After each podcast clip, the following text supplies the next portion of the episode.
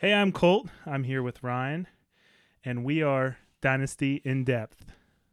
Yeah, good to be here. First episode. First episode. Trying to find our voices. It's probably not going to be very good, but sounds sounds good to us so far. Yeah, fourth take. Fourth. This is the third time. Third take. Third time's a charm. So, uh, we are huge Dynasty football fans. Uh, got into it a, a few years ago. Uh, if you look through our uh, our phones, you'll just find text after text after text about fantasy football, uh, especially Dynasty football. Uh, so we figured we'd try to do a podcast to share some of our wealth of knowledge. Uh, both of us are pretty much bums at our job Mm. and just spend all day researching uh, players and football, and so uh, we figured we could share some of that information. Yeah, absolutely. Um, you know, one of the things I was really interested in with Dynasty football is kind of the combination of all of my favorite things. So I'm a huge college football fan. Um, I track the recruiting way too much. So, you know, huge NFL draft fan. Uh, I was born on draft day 1987. Woo! Steelers took Rod Woodson in the first round.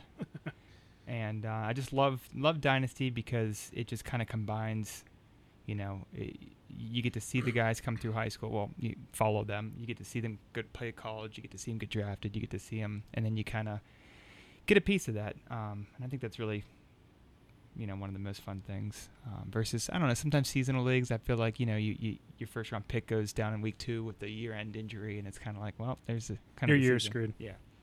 And next year you'll have a whole new team. If you us stop when we're drinking beer, we're also big beer fans. Yeah, yeah. What are you drinking tonight? I have. Uh, I stopped and got something a little cheaper, but it's a uh, uh, Genesee Oktoberfest. Nice. It's pretty average. Yeah. What, what about you? I've got a Ommegang from Cooperstown, New York, a really good Belgian brewery. Um, I've got, I think it's a limited release, double barrel aged Belgian double. Yeah. I'm getting a lot of bourbon. It's good. Don't know the ABV, but I'm gonna guess high. Oh, well, good thing we're recording where you're staying. Yeah. I'll be driving home. uh, so, do you want to go through some of the questions? Yeah, absolutely.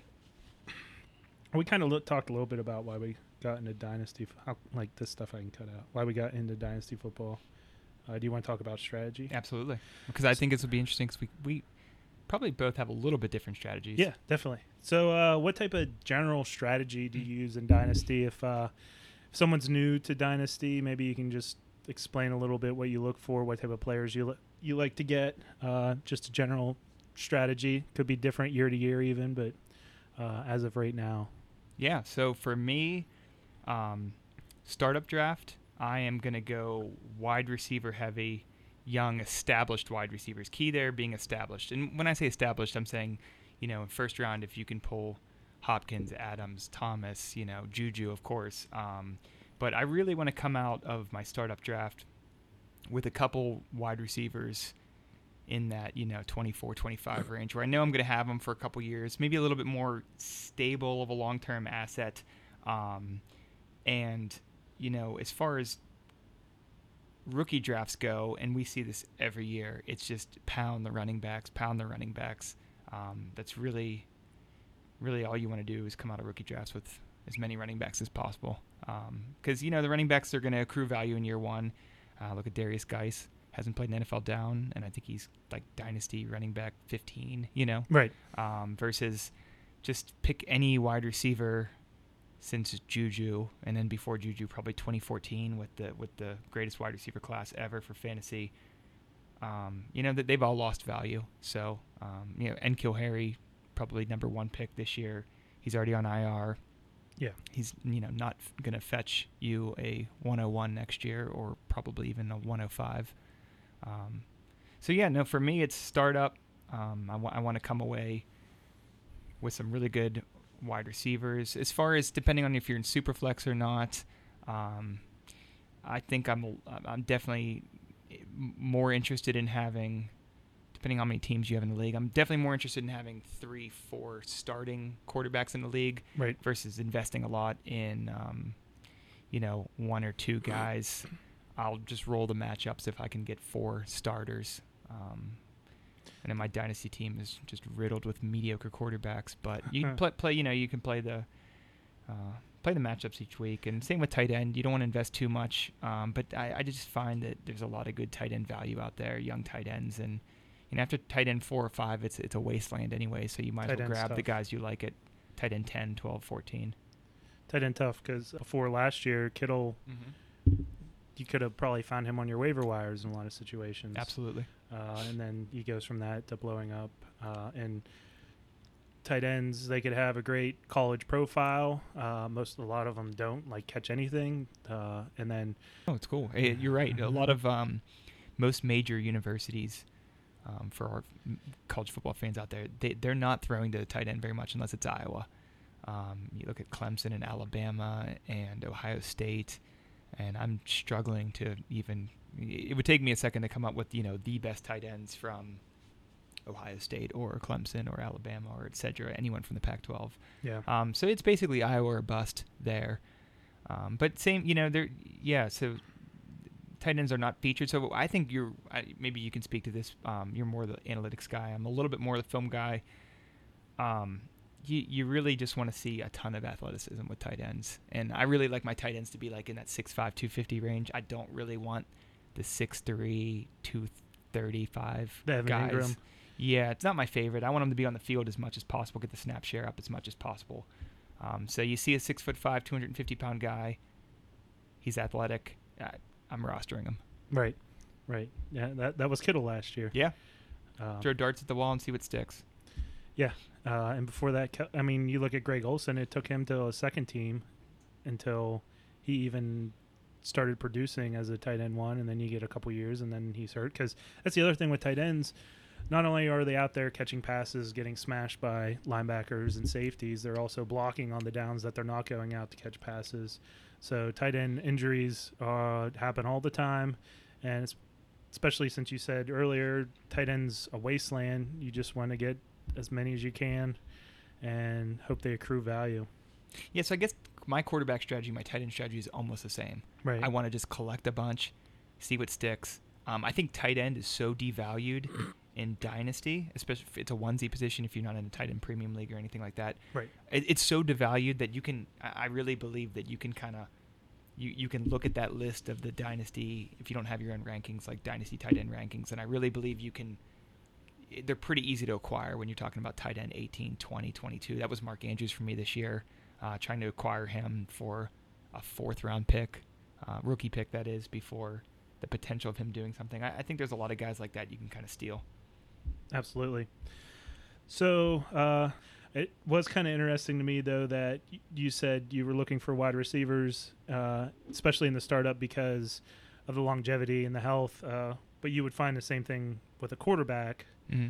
Uh, so that definitely makes sense in a two quarterback league. If you're in a 10, 12 team qu- two quarterback league, uh, that means 24 quarterbacks will be starting. Uh, you would not want to be starting Joe Flacco, or you wouldn't feel great about that no if you were. yeah Uh, and I'm also looking for advantages wherever I can get it, depending on how the draft falls. Uh, keeping in mind that you have these players forever, unless you trade them away. And unless you unless you manage one of our teams and constantly moving people Yeah, yeah, that's the fun of it. Uh, it. I almost have a seasonal league just because I'm constantly trading away- seasonal dynasty league. seasonal dynasty because uh, I love to trade, and I'm always looking to improve. That doesn't always happen, uh, especially year over year, and it could depend on if you have a team you think is competing, a team you, absolutely you know. I don't really believe in the rebuild no per se. Uh, I'm always looking to get good players on my team, regardless of age. Uh, and then in the rookie draft, uh, like you said, running backs. Mhm. And if Mhm. you're going receiver, they better have uh, early age productivity in college, college dominator.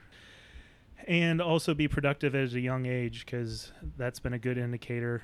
Uh, Roto World, I believe it was Roto World, did uh, they call it the skeleton key? Anyone uh, with a high a college dominator above forty percent, a breakout age above uh, below nineteen, and drafted the third round or better is pretty much a lock for at least wide receiver two productivity. And the perfect they st- the example started with Keenan Allen.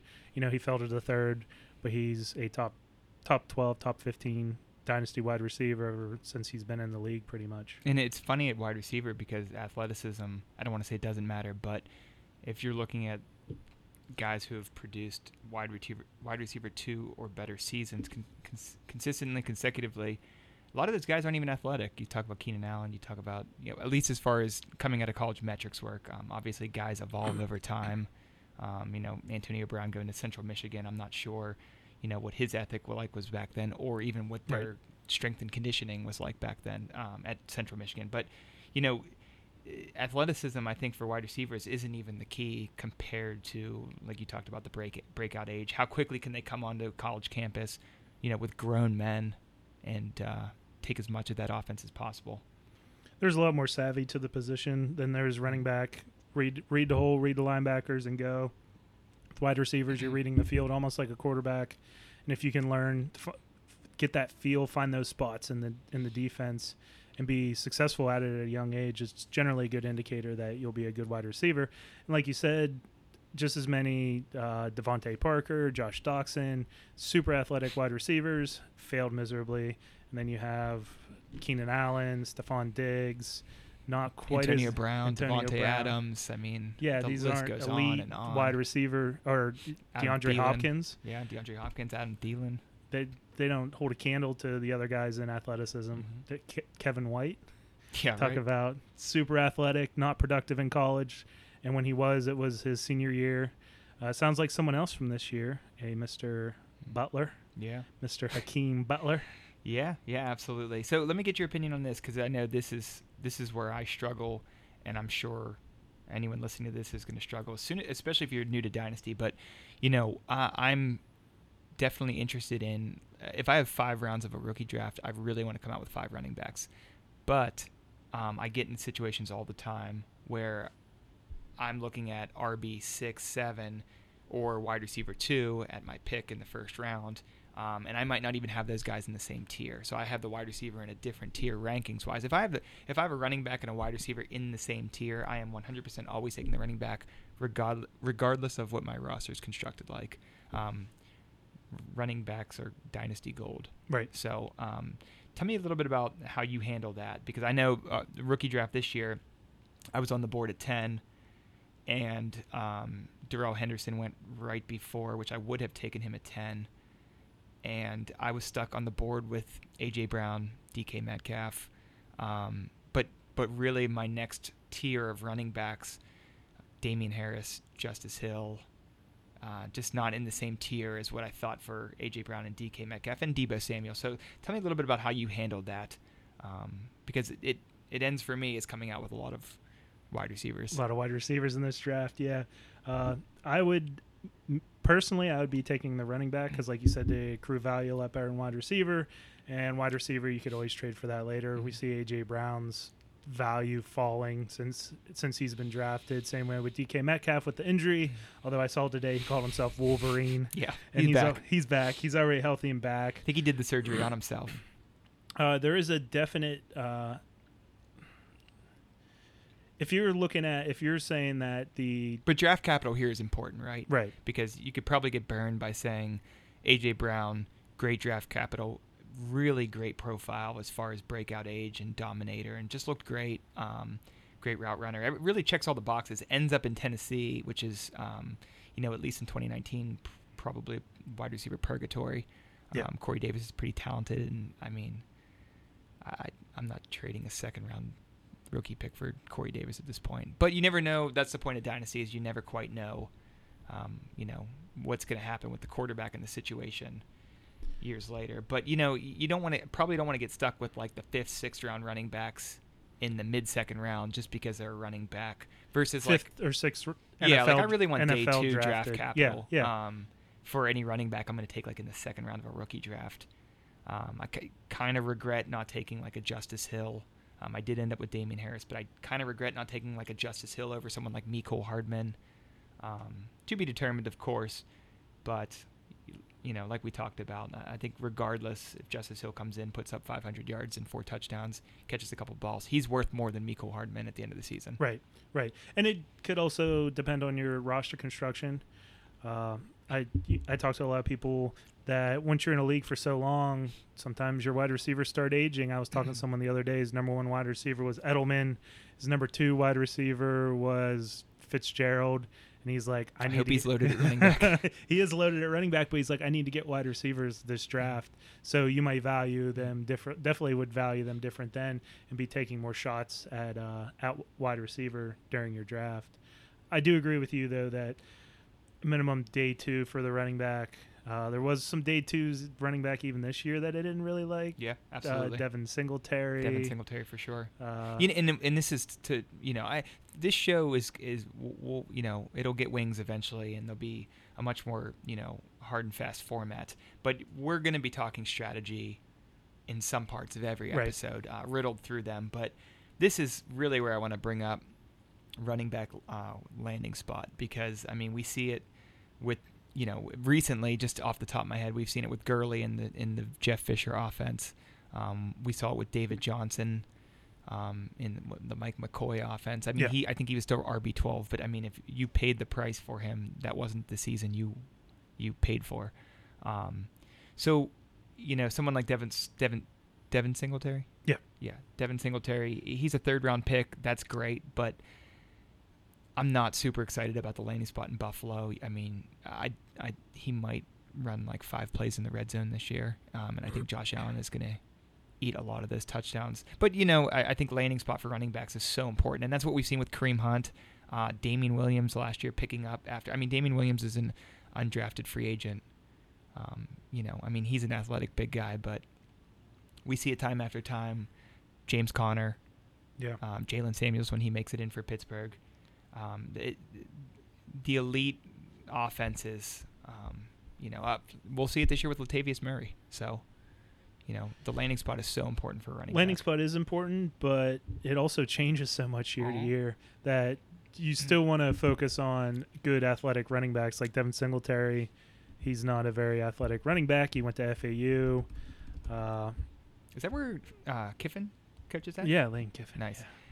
Yeah, Uh, so Devin Singletary, 12th. Uh, so those new to fantasy or dynasty, um, we'll rep playerprofiler.com, uh, Matt Kelley's site. Yeah. Really just just a fantastic website for all things analytics. So it's free, free to use. free to use. Punch in a player, you'll get so much information on. So it. when we talk about College Dominator, Target Share, SPARQ Score, different efficiency scores, these are all coming from that website. Um, so Devin Singletary, 12th percentile SPARQ Score. Um,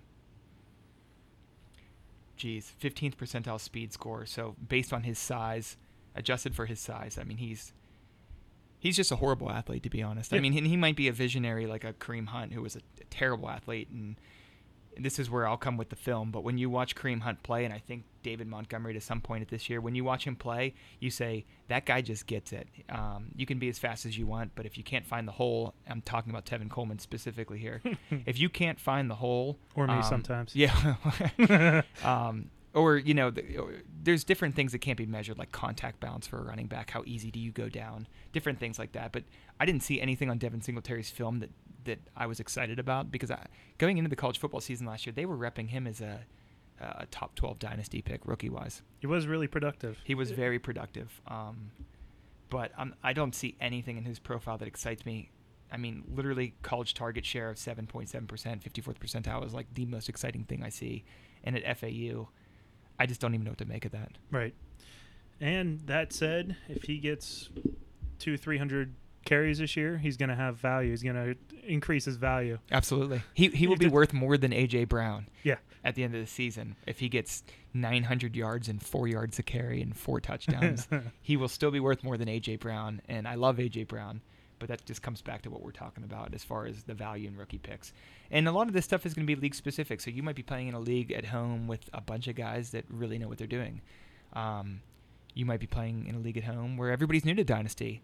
So I think you know we could give you some good pointers, and you could take some things away from the, the show here. But it's going to be a lot of league specific stuff. Some teams, uh, we're in a league where um, there's a few teams that love tight ends, and you're going to see hoarding of tight ends on certain teams, and they they're going to value them more than other teams.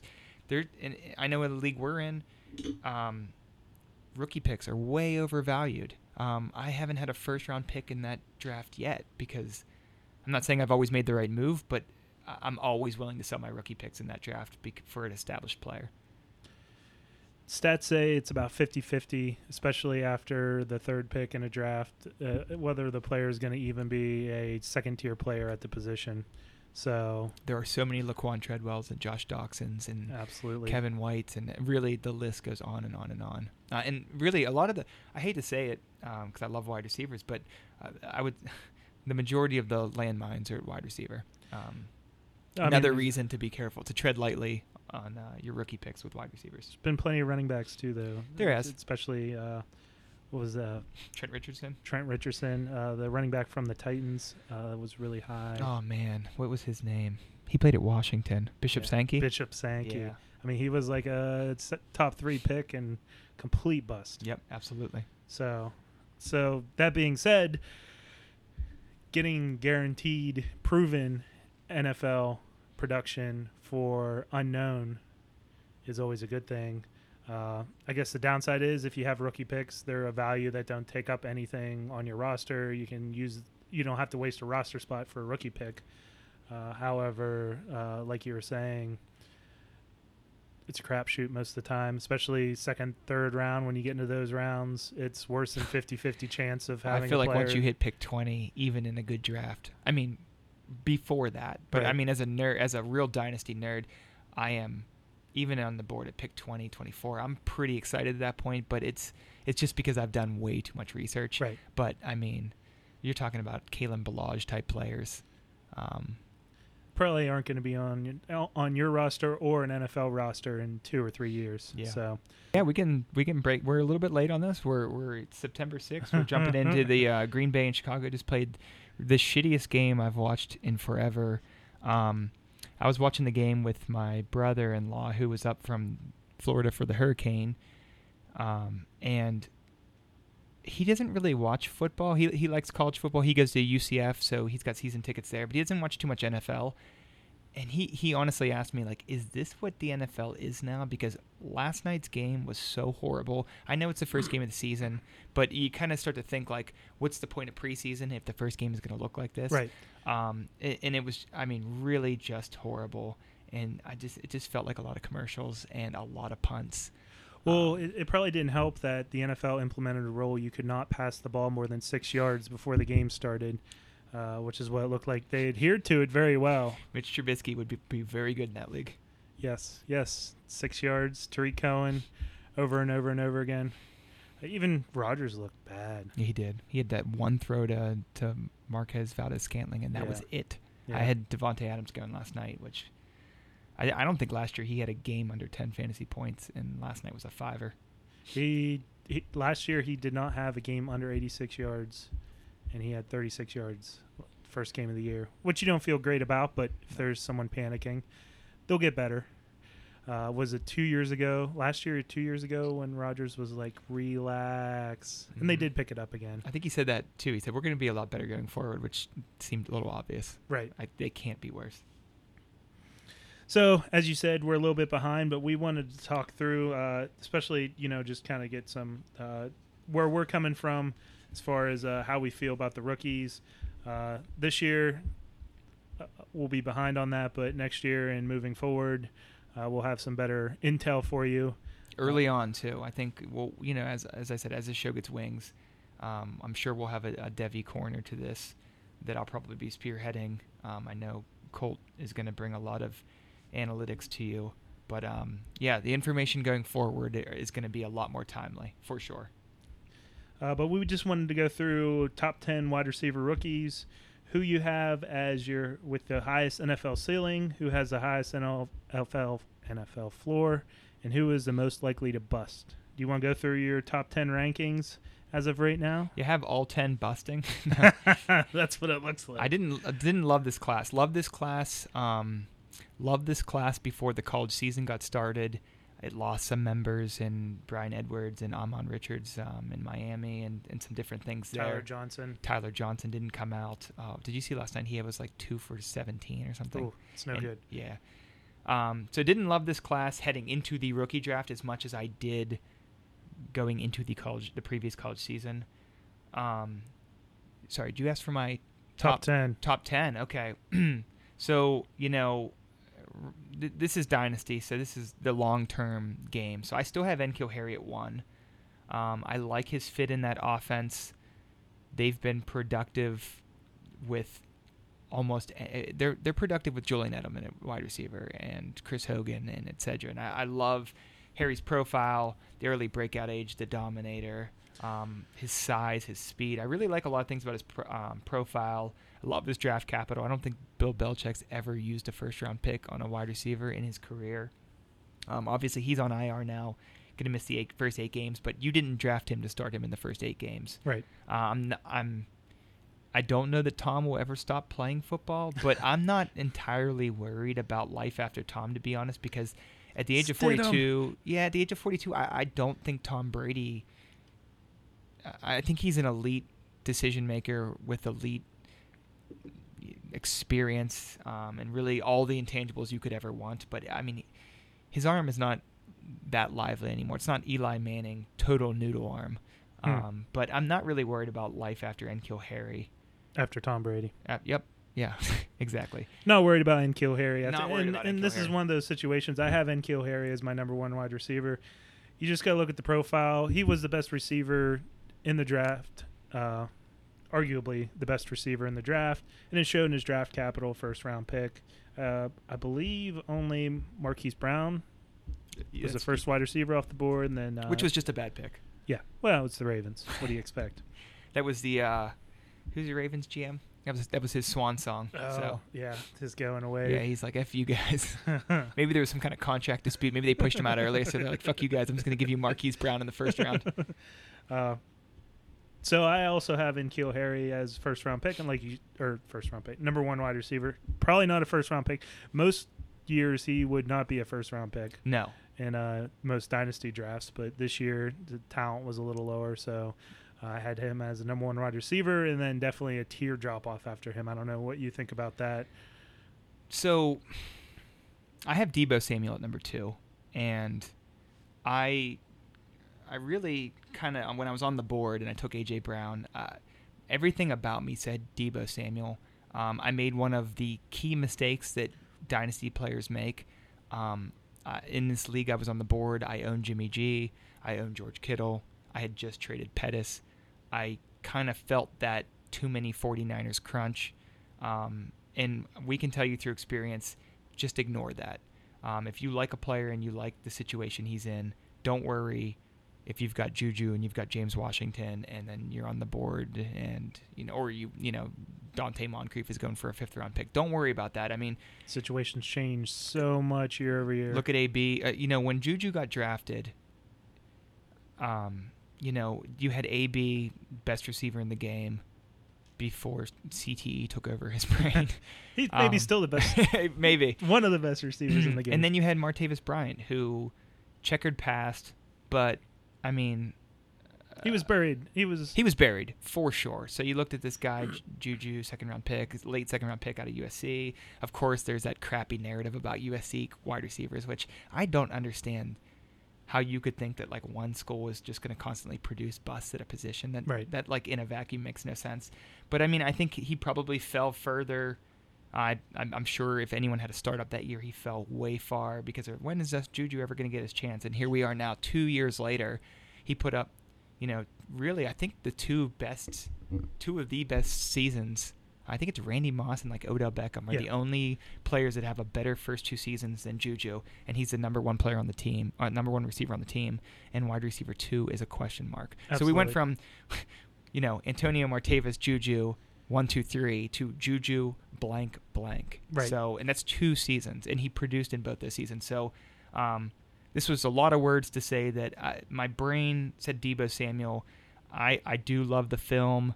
Uh, I love watching film. Deebo Samuel is an absolute just just an absolute monster on film. He is just like a my ball receiver.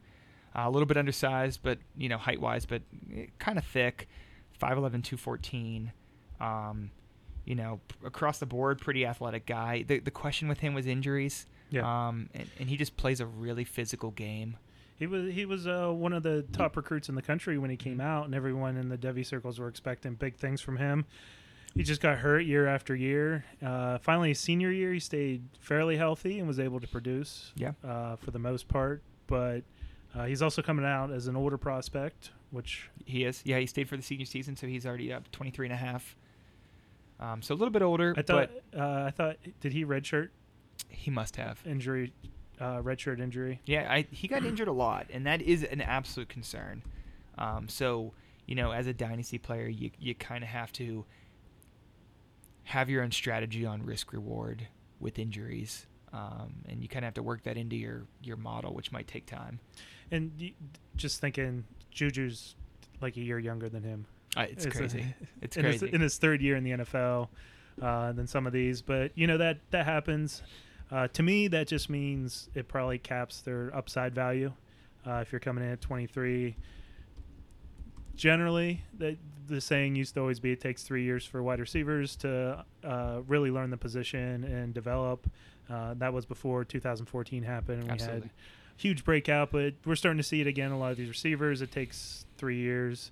You know, first year they're learning the position, second year, and so much can change. They could have different quarterback both two years. They could have new offensive coordinator like we see so much in the league over the first two years. But they're still learning and developing, and then the year three is when we're we're looking for them to hit it. If if not, sometimes you gotta quit. You're Gotta hit and quit redshirting. Yeah, you're redshirting 99% of rookie wide receivers. Right. Um, so unless their name's Odell or Juju or you know a couple. I mean, I had Juju. I drafted Juju in in our rookie draft, and I, he I think he had 900 yards and seven touchdowns, which is good. But I mean, I wasn't starting him every week, and and he had a you know a great rookie season. So you're if you're drafting a wide receiver in your rookie draft, you you're redshirting him unless he's Odell Beckham, and now we're talking about a whole another echelon of player. Right. And my, my only point was with that was you're redshirting Deebo, so you're looking at him hitting his prime. Maybe He's gonna be turning 25 this He's going to season. 25, 26, 26. 27. It's tough. You know, t- 26 is going to be his year three in the league. Uh, you're looking at players now who are 26, 27, like Keenan Allen, and people have been like, "Well, they're getting getting close to that 30." Dynasty players seem to be so scared of the age 30, even though we're both over 30 and in our athletic primes. Yeah, I don't know about Yeah. that, but and that's another buying opportunity, by the way. As we, uh, like I said, we're going to work in strategy, especially in these early episodes, on what we believe. But man, you can just look for the buying window on all of these guys that are air quote old. Um, you know, just any player 28, 29. I'm looking at Julio right now at 30. He's about to become the highest paid wide receiver in the NFL. He's coming off I mean, he's been he's played uh, all 16 games last three seasons, so the injury bugs kind of outdated for him. Um, and he's just coming off. I I want to say one season he wasn't a top 10 receiver uh, in his career, Right. and and you know I'm looking at the the buying window on that because guys see that age 30, they see that you know even 29, even like a guy like Thielen, or as you get even 28, um, you really want to try to feel out your league for, you know, because you, you really want to talk about a two to three year window on winning a championship. Um, anything longer than that in all the running backs you've invested in the rookie drafts, their lifespan's probably three years. Right. So on average, I mean, there's always going to be a a Zeke or um, I'm sure I, I don't think you can hurt Barkley, so I'm imagining five years from now he'll be a thing. Adrian Peterson, Sure.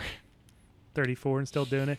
Yeah. So, um, yeah, you you look for the buying window on the older guys, especially if you're a win now team. Um, I'd be buying. I, I might be buying Julio at the right price if I can throw a first for him. Um, I'd be buying Thielen for the same price. Maybe AJ Green. I bet you can get like a late second for AJ Green, which to me, I, I might throw that out there just based on the chances of you hitting on a late second round pick.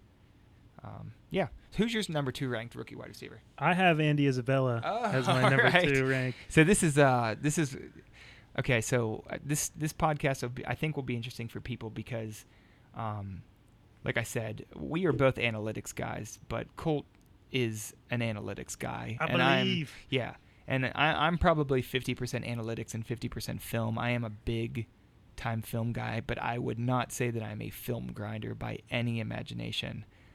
Um, so yeah, this is where, you know, Andy Isabella, great draft capital at the end of the second round, pretty athletic guy. Um, Ran a four three one forty. I'd say that's pretty athletic. yeah, yeah, yeah. I like mean, we talked earlier, that's not the end all be all for uh, wide receiver. Uh, he sub 20 breakout age. He had over 50% of his the his college production, or over 50% of I, now. I understand it was Massachusetts. Yeah. but he owned over 50% of that offense receiving. So everyone they played knew they were throwing it to Andy Isabella, and he was still productive. And I do want to stretch, uh, sorry, stress the you know you might not be a film guy at all, and and that sounds laborious to watch film, but it really isn't. It's 2019. You go on YouTube, you. Andy Isabella's a little bit tougher because he went to UMass, but if you're talking about any Power Five team, you, you can watch every single. You can watch highlights of every play, of every single player on YouTube for free. Um, I did watch a lot of Andy Isabella. Um, I did like him. Um, he did he did produce in some games where they had played some better opponents. You know, my concerns for him were just size, obviously, 5'9", 188, uh, really short arms. But my concern more was just when I watched him, um, he just he really is a body catcher, and that's not to say he can't catch with his hands.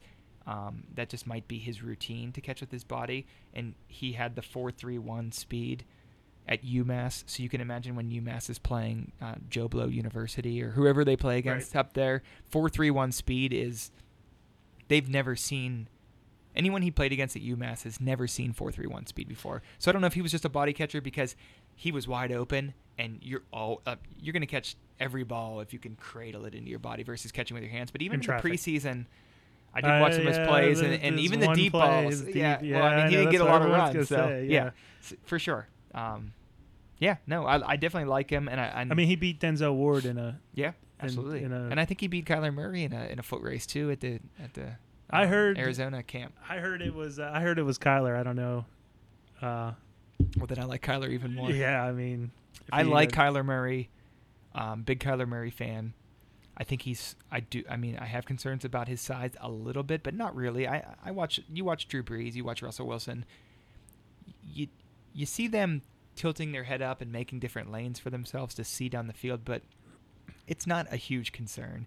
He throws a great deep ball, um, touch and accuracy all over the place. So I love the offense. I'm intrigued by Kingsbury. Um, I'm interested to see how it's going to look. And and in this draft, I don't think any of these receivers, whether you have them at two or ten, I, I think there's a case to be made for Right. all of them. And I mean, uh, to me, like I think about him, and I think his ceilings, it might just be DeSean Jackson. Yeah. Which s- s- still has value, more value in best ball, uh, probably less value in dynasty, but it, there's still value there uh, to be had, uh, especially with that speed. You could see him being used as a the, the deep threat. So maybe he goes three for eighty one week Yeah, and yeah, that'd be one great. for fifteen another, which would be extremely frustrating and not someone you want to. I don't know. The three for eighty-one sounds better. Yeah, that sounds a lot. His better. best comparable player on Player Profiler is Tyler Lockett, which is very exciting. very exciting. Um, so yeah, no, I'm I I can totally get that. Um, I think that you know he's like 23, so he's a tad not older, but you know, I think I, you don't we don't know what Arizona's going to look like at all. We we'd be I say 31 offenses, maybe 30 offenses. We can kind of see in our head what that's going to look like. right. Um, we have no idea what Cliff Kingsbury and Kyler Murray in that offense is going to look like. So, yeah, We know the defense is going to be bad. we know the defense is going to be. We know they're going to be throwing a lot. They're going to be running a lot of plays, hmm but a lot of plays of three and out still could not be equal much production. Yeah, yeah. So, yeah, I mean, if you like him, then I, I'd say this is the best draft to. I, I mean, I've seen people who have had him at the 101 in this draft, just Which based is on crazy. his. Yeah, it is. Um, I'm. I would much rather like we take one of the running backs, but We you go running backs, and then we're looking at. I, like you had said before, I'm comparing him to Justice Hill, Damien Harris. yeah, yeah. yeah. What do you do then? Damien Harris might be the third running back on the Patriots. Uh, Justice Hill, he's the backup right now, but he looked really good in the preseason. Uh, and Andy Isabella is going to ride your bench for two years and probably bust out of the league. But I have him as the number two receiver right But now. But he's buying. You know, maybe this would be, and this is probably a good strategy point here. Um, let's just say you like a guy like Isabella, right? You're into him. You like his profile. You like his tape. Whatever, whatever is into your evaluation.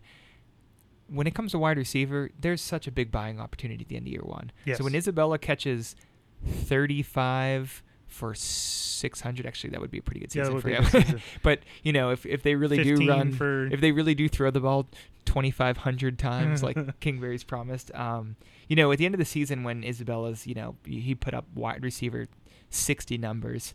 Um, if you believe in him, I, I think you can you can buy him easily, way easier than you could in the rookie draft. So, Yeah. and that's going to be the common theme for wide receivers here.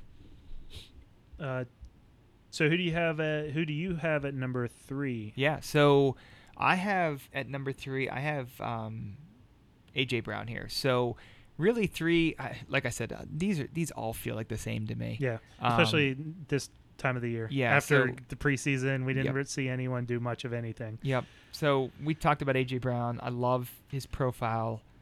Um, I love his monster sophomore year, which is another corollary that we've seen Yes. a lot. Absolutely. Um, you know, I love the fact that he ate DK Metcalf's lunch every year at Ole Miss.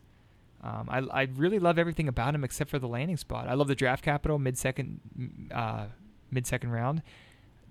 I- hate the Tennessee Titans landing spot. Um, I am definitely a Marcus Mariota Mariota truther, but that's becoming harder to be every day that goes by as he maybe loses his job to Ryan Tannehill. But uh, at this it's point, hard to play quarterback if you can't feel your hand. Yeah. I would imagine. I don't know. Uh, Absolutely.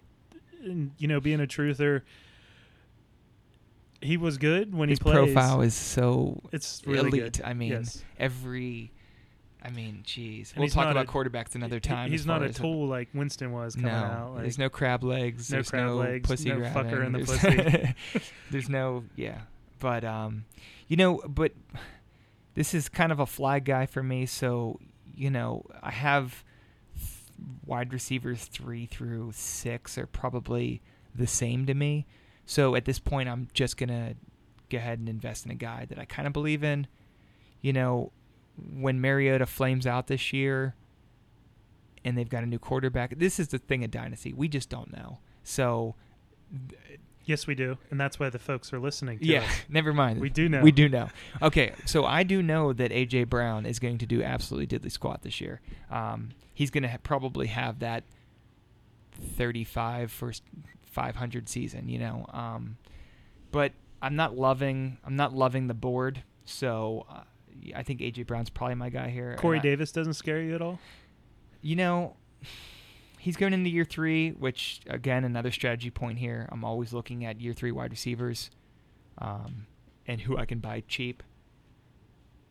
But I just with Mariota at the helm, I'm just somehow I can be a truther of Mariota, but also not think that it can get done. I'm not sure how that works, but yeah, I don't know. Because Um, I mean, a lot of people say Corey Davis didn't, um, but he's gotten better every year. Last year, 65 catches, 891 yards, four touchdowns, Yeah. which is what you like to see. The year before, he And AJ Brown's a slot guy mostly. I mean, if you watched his film, he he lined up He all over the slot. place, ex- especially when DK Metcalf was out, which was, I think, like all but like the September games every year. Um, so he he lined up everywhere, but he he definitely feasted in the slot. So if Corey Davis wants to draw the number one corner, and we've got the six foot, two hundred and twenty five pound, great speed route runner, big and AJ Brown, you the know, big slot. Exactly. So will he average, you know, 10 yards per catch? Maybe. Right. But um I like his profile. I love his age. I love his break. I love everything about his profile except for where he landed. So sometimes I'm just going to take a throw the dart at the wall and say, "Hey, maybe Mariota won't be there." Or maybe the offensive line is finally coming together. Maybe the run game's finally coming together. Maybe Corey Davis and AJ Brown and whoever at tight end and Adam Humphries who got paid 900 times more than he should have Yeah, maybe all these things come together and maybe that helps Mar- maybe that propels Mariota. But um, t- tell me about your number three wide receiver. I could be convinced just Yeah, about anything at number could- three. yeah. We could just maybe roll through some of these. Uh, Mhm. I got Parris Campbell at number three. Pre or post luck. Uh, both, Okay. both, because it like we like we talked about. Mhm. Situation changes so much. Uh, I- Brissett will be able to throw. Uh, Parris Cam- the the routes Parris Campbell runs. Yep. Uh, a lot different than the routes they have T.Y. Hilton running. Uh, he'll be able to throw it eight yards downfield to Parris Campbell. I do believe that. Still one of the best. Bubble line- screen, bubble screen, Bubble screen. I mean, that's what he did in college. Uh, they still have one of the best lines in the league. Mhm. So uh, I do believe in Parris Campbell, elite athlete coming out of college.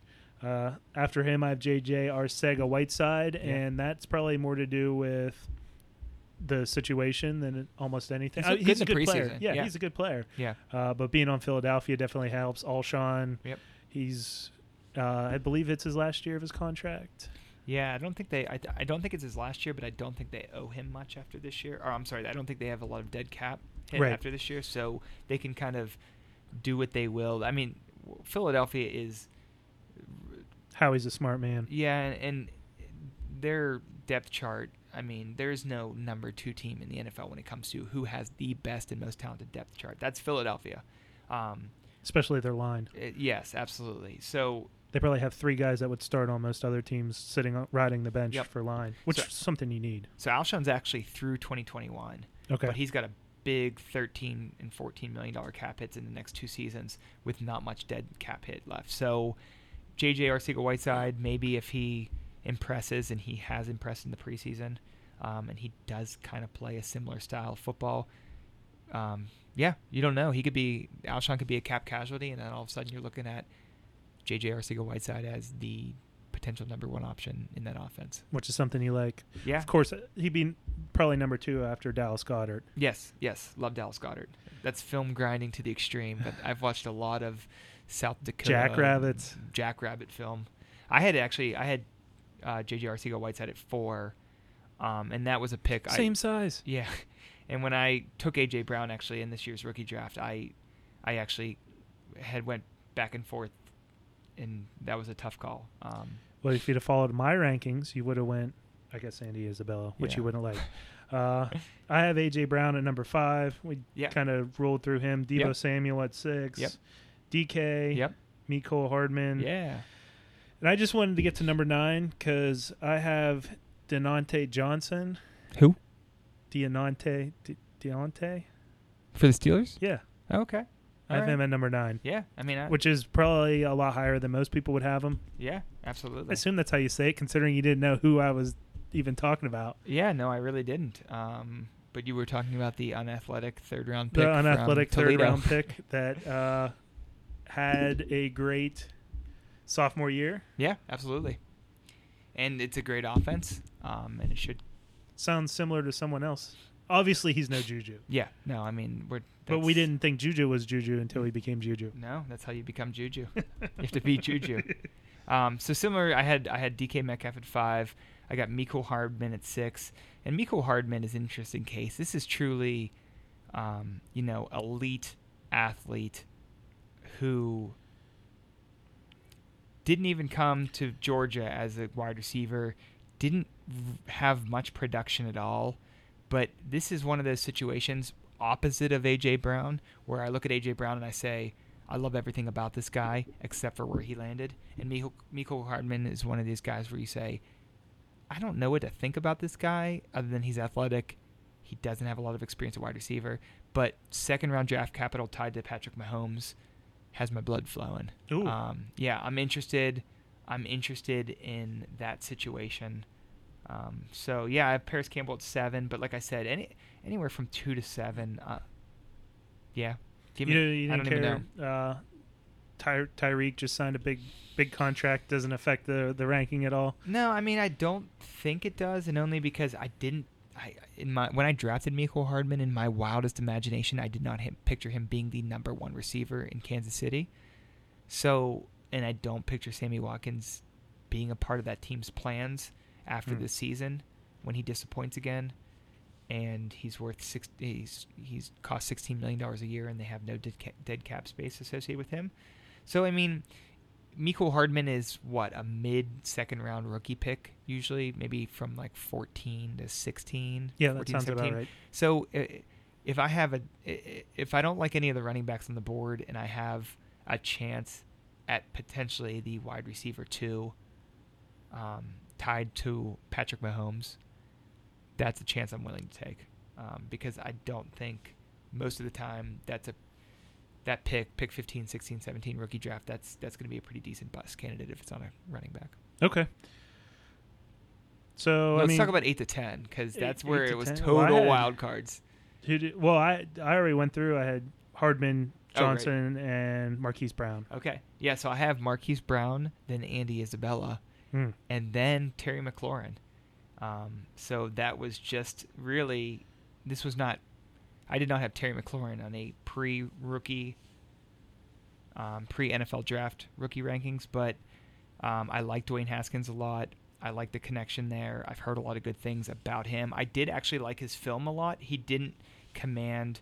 Ohio State's a little bit of a weird offense. Yeah. Uh, heavy run game, uh, a lot of bubble screens, a lot of quarterback, um, a lot of rushing from the quarterback. So it's a little bit of a weird offense, but I really liked Terry McLaurin's the routes he ran and um, kind of like a poor man's Deebo a little bit, like a real tough tough receiver. He's old.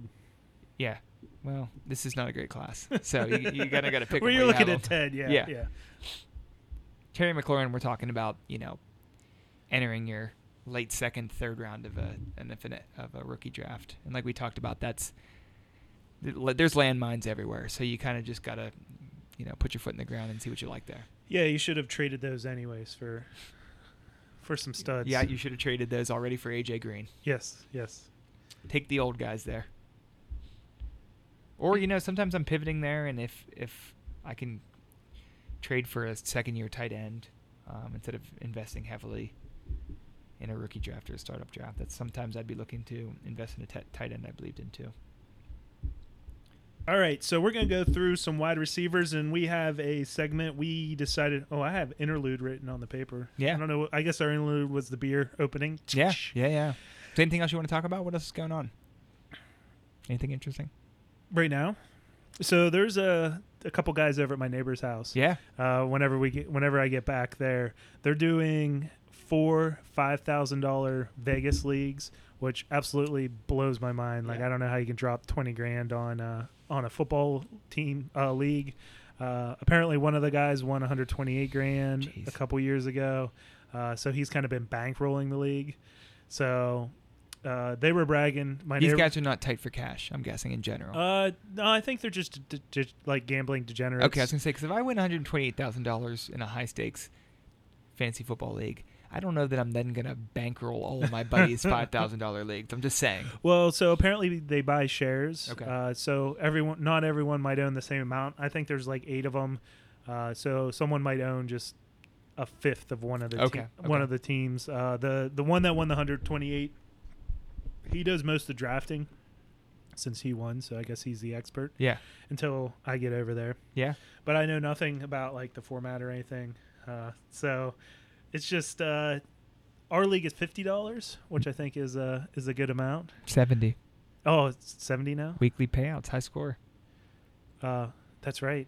Man, You just never 5,000. you never win that, so you you probably weren't aware of the weekly high score the payout. increase? Yeah, I thought our league was $50 buy-in. no seventy. 70. Yeah, I do never win that. Anything going on with you? Not really. Just um, you know, like I said, it's September sixth. Happy the season kicked off. Happy the college football's here. Um, I I Yeah. like college football more than the NFL, but you know, like I said, Dynasty kind of bridges all of that for me. But just to sit down and watch football, I just I can't. I love college football.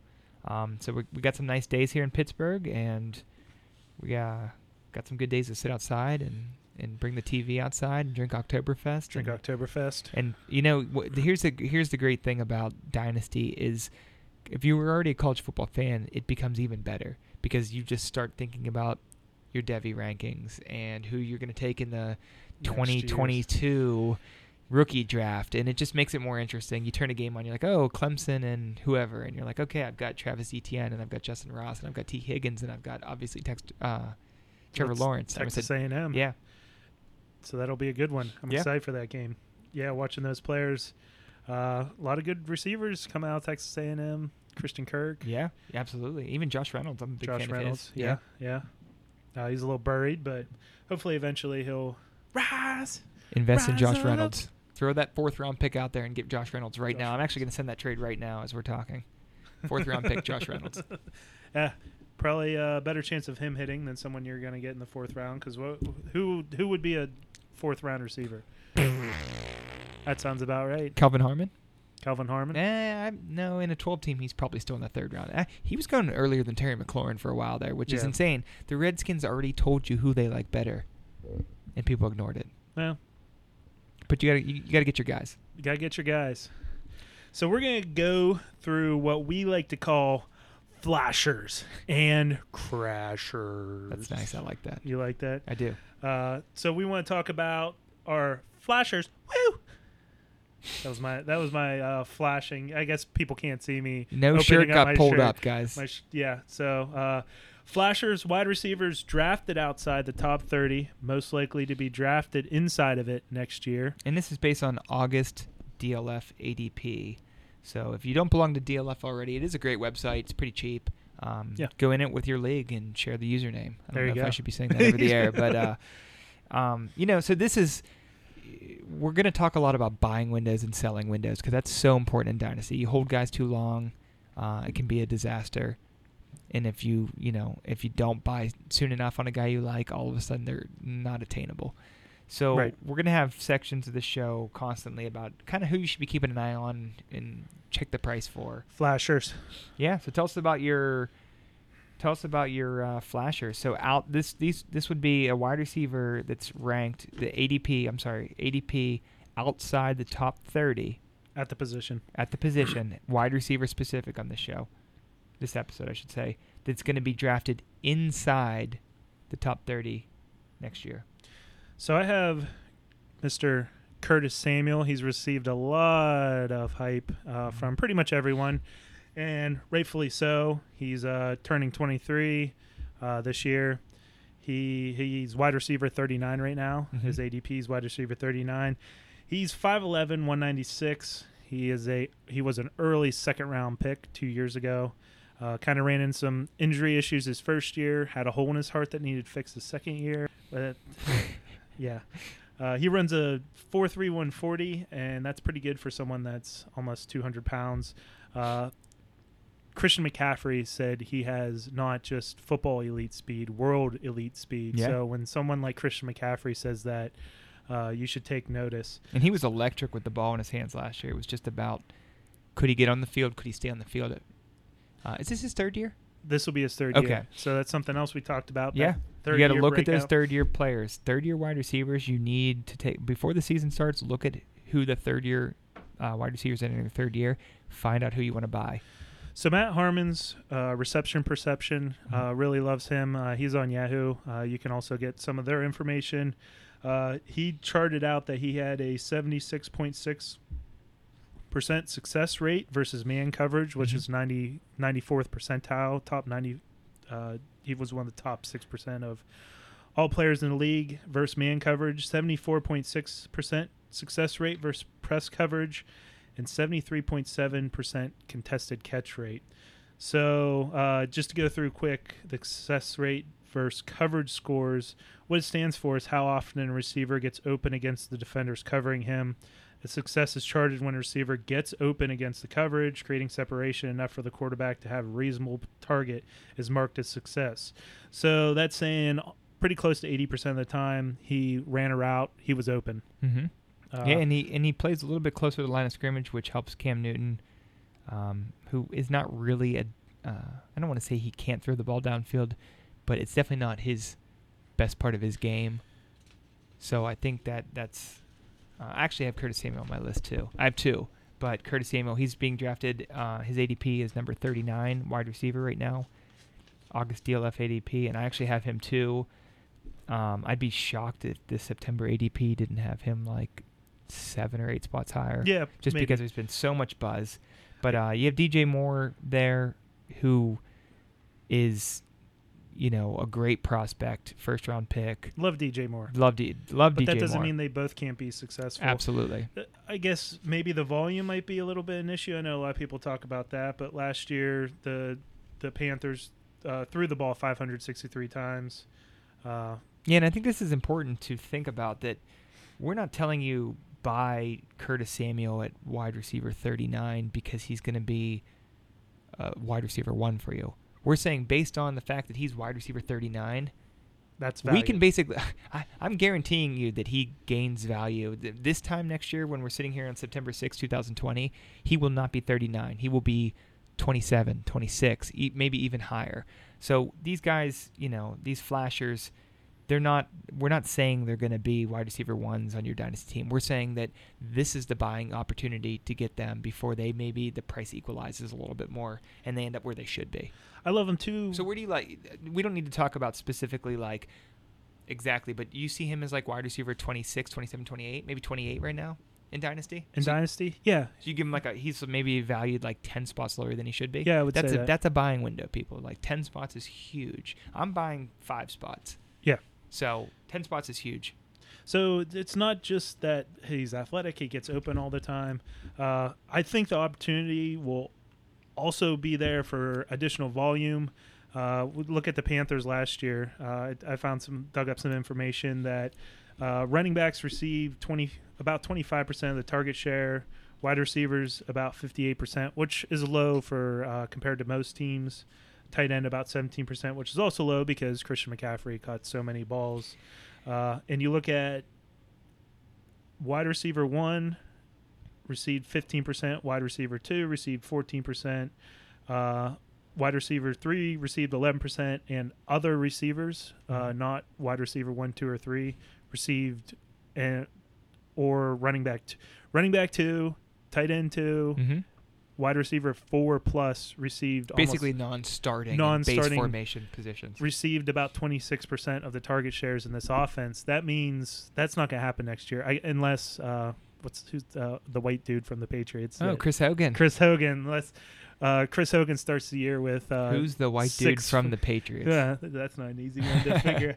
Uh, unless Chris Hogan starts for eight for 80 and two touchdowns, and then I'm gonna Then you're gonna Burn. buy no. Then you're gonna buy Curtis Samuel even harder, Harder. because that's not gonna happen. that's not gonna happen. You have another one, or is that your only one? Uh, that's my only one. I do also want to add that uh, he also has uh, rushing value. He gets Yeah, uh, he he gets does. carries. Uh, Jet sweeps. It doesn't matter uh, that Cam Cam can only throw it ten yards downfield. He can certainly hand it off to him.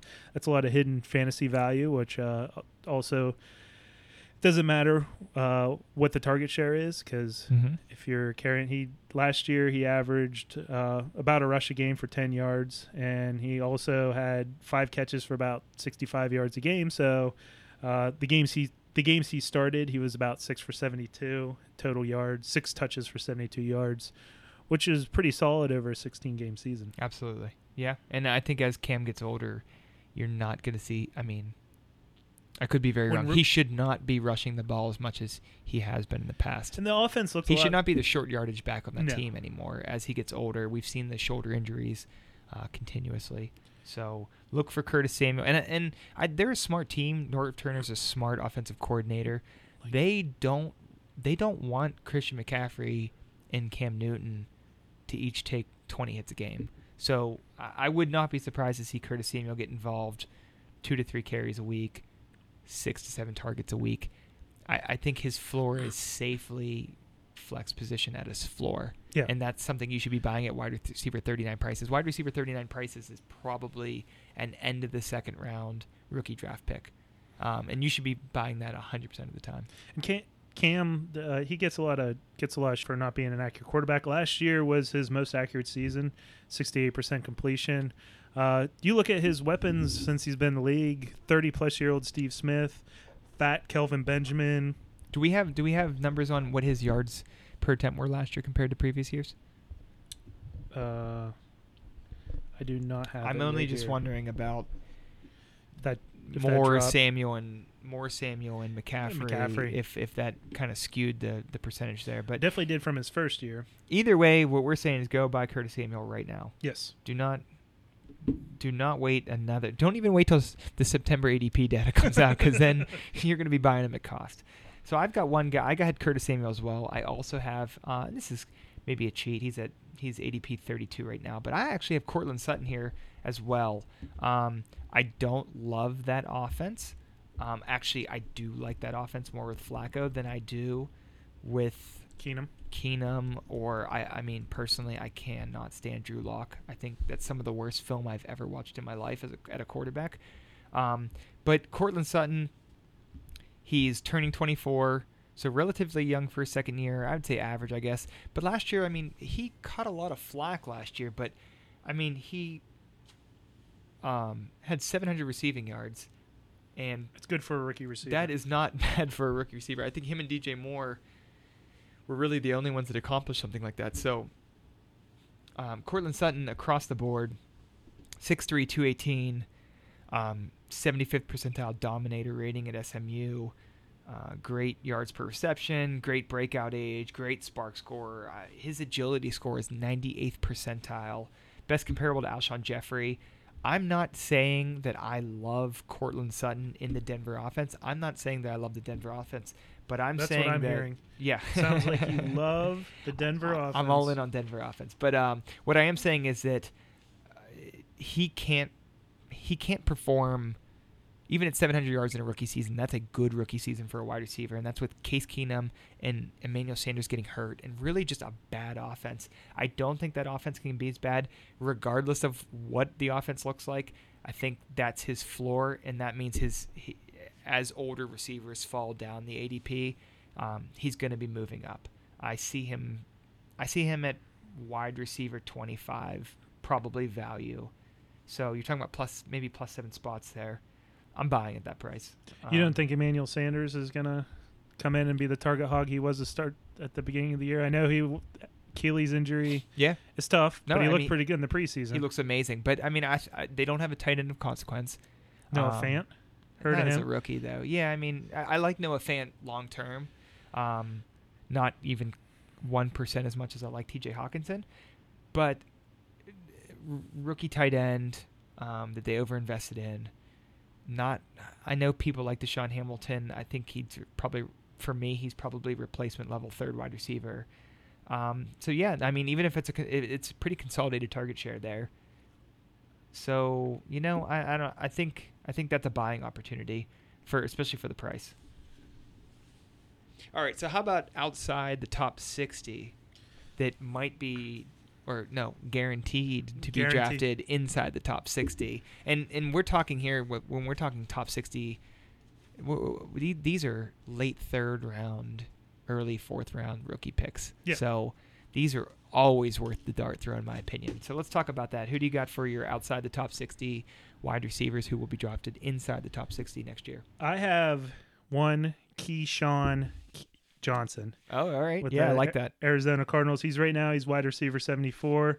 And as you said before, uh, he or like we talked about earlier, uh, very unathletic Fresno State wide receiver. Third wide receiver taken in the 2019 draft by Arizona, which is amazing when you think about it. Yeah. Uh, but he kind of fits in that offense in the Larry Fitzgerald role. You got Butler broke his hand. Isabella's a deep threat. He's not. Uh, Christian Kirk's probably going to take over that offense. Fitz is soon to retire. Uh, Arizona says they love him. He's a great route runner. He was super productive at Fresno State, just like Davante Adams broke Yeah. a lot of his records. Uh, right now, wide receiver seventy four. I mean, That's not even an investment. he sounds like from from reports coming out right now. He he was listed as wide. Well, before they signed Oh, uh, Michael Crabtree? Michael Crabtree, but I'm not worried about that at all. Yeah, I mean, you Uh, can't be worried about that. So right now he's the third wide receiver on that third or fourth wide receiver on that depth chart. And if they have the volume, and Larry Fitzgerald's number one. Larry- and you just who- can't imagine. This train's gonna going to be- run out eventually. Exactly, exactly. So he's got the potential to be the number two receiver on a team that could throw the ball 650 times. exactly. I mean, this And is it- not. it- This is fantasy. Doesn't have to be hard. You know, that's just. It doesn't even matter if KeeSean Johnson retires tomorrow. That Right. risk is worth it right now. Absolutely. So yeah, no, I like that one a lot. I have um, an already talked about player. I have Terry McLaurin here at number 64. Um, I I really believe by week 10 this year he's the number one wide receiver in Washington. He is right now, but he- who wants the number one wide receiver in Washington? I like Dwayne Haskins personally. I really do. I think Dwayne Haskins is a good player. I think he will be a good player. I, I like Derrius Guice. Yeah, they have a Um, lot of good pieces. So I think this team is obviously two to three years away from being like a super fantasy relevant potential t- powerhousey team. But I'll take the Haskins, Guice, McLaurin combo at what they cost right now. Um, Hmm. Wide receiver 64. I mean, he's going to be the number one wide receiver on the team. That's there's only 32 teams in the NFL, so Yeah. when he puts up 650 or 700 yards this year, um, he's going to be wide receiver 40. Well, he'll have to do that on like ten catches. 'cause, Yeah, he might have to. Well, when Haskins is the quarterback in week six or whatever. Uh, Haskins does not look good. Uh, it's going to take him some time to Yeah. develop. I think. They're missing. Trent Williams. There's a lot of weird. That team is really bad. Yeah, it's really bad. Yeah. Dice uh, is really good. but- Regardless, Terry McLaurin, I'm investing in si- wide receiver 64. That's a, I don't even know, late third round rookie pick. if that. Yeah, that's I'm I'm always going to invest in a player that I like at all at that price. Um, I also have Tre'Quan Smith here at 60. So this is really just Yeah. a result of, um, and this is kind of you know he is number 60. So that's but if he locks down the number two job, which there is no number three, Mm-mm. T- Ted Ginn Ted Ginn. cannot be a thing. Emmanuel Butler, who uh, there was a lot of talk about him, he's on the practice squad now. I'm not in love with that trajectory. yeah, they cut him. um, especially when you're talking about like Keith Kirkwood and you know God knows who is the wide receiver four. If Emmanuel Butler can't make the Keith Kirkwood, Austin Carr, Ted Ginn, if, if he's not beating out those guys, that's that's a road. He, he's got to travel a road that I'm just if, if I end up missing out on Emmanuel Butler, or someone like that Yeah. that has to travel that road, I'll just lose on that one because that's just not going to be a hitter often.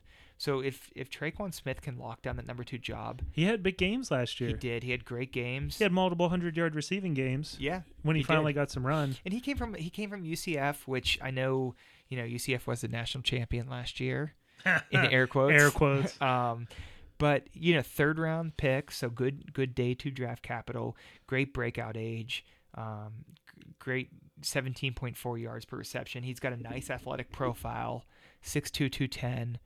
Um, he had four hundred and twenty seven receiving yards and five touchdowns. So, you know, nothing fantastic, but like. I just have to think the jump from UCF to Drew Brees, Sean Payton offense is is Yeah, it's a is- little more is complicated. um, so at wide receiver 60, like we talked about, it's all about what you're investing in a player. It's not saying, hey, Tre'Quan Smith is going to be wide receiver 15 next year in Dynasty. But uh, it's hard for me to imagine a situation where Tre'Quan Smith is not higher than wide receiver 60 next year. Yeah, I agree with that. Definitely a lot more than the uh, Terry McLaurin. Terry McLaurin will be wide receiver 40 at the end of the season, which will be a jump of 24 places. So we'll have to come back to this podcast and uh, maybe put that in a time capsule. We'll see. We'll see. We'll yeah. see if that happens. We'll have to revisit. We'll have like a quick revisit episode of some uh, some calls. But That'd be awesome. all right, let's talk about Crashers. So Crashers. exactly. Um, so let's talk about a wide receiver based on August DLF ADP. Wide receivers that are being drafted in the top 30 right now that we do not believe will be top 30 drafted receivers in Dynasty next year. Go ahead, start us off. So I got Robert Woods, okay. uh, which might be surprise some because people think he's a great value. However, he is 27 years old. He's on his this sec- is Bill Buffalo Bill Sour Grapes. This, It's is, a- this is all this I is not hear. Bill Sourgraves. this is another failed USC wide receiver. Oh, the the Marquise Lee corollary. Uh, he's on his second team. Uh, his ADP is 20 right now, which is pretty high. And mainly, I just think that Cooks and Kupp are better, and there's no way this offense can support three top 20 wide receivers uh, consistently. Yeah, and I like their tight ends too, Hig- Higbee and Everett. I'm not saying they're they're world breakers or world smashers or anything like that, but I do like the talent they have there at wide rec- or tight end. I have to think that they're going to work the tight ends in more. Um, you just we were just talking about Josh Reynolds. yeah. Oh yeah, a- Josh. Re- I'm going to buy Josh Reynolds right now. Um, no, I agree with that. Um, th- that's a I. It's amazing that all those wide receivers are fantasy relevant. You just wonder how long that can last. Kupp is 21st. Cooks is 14th.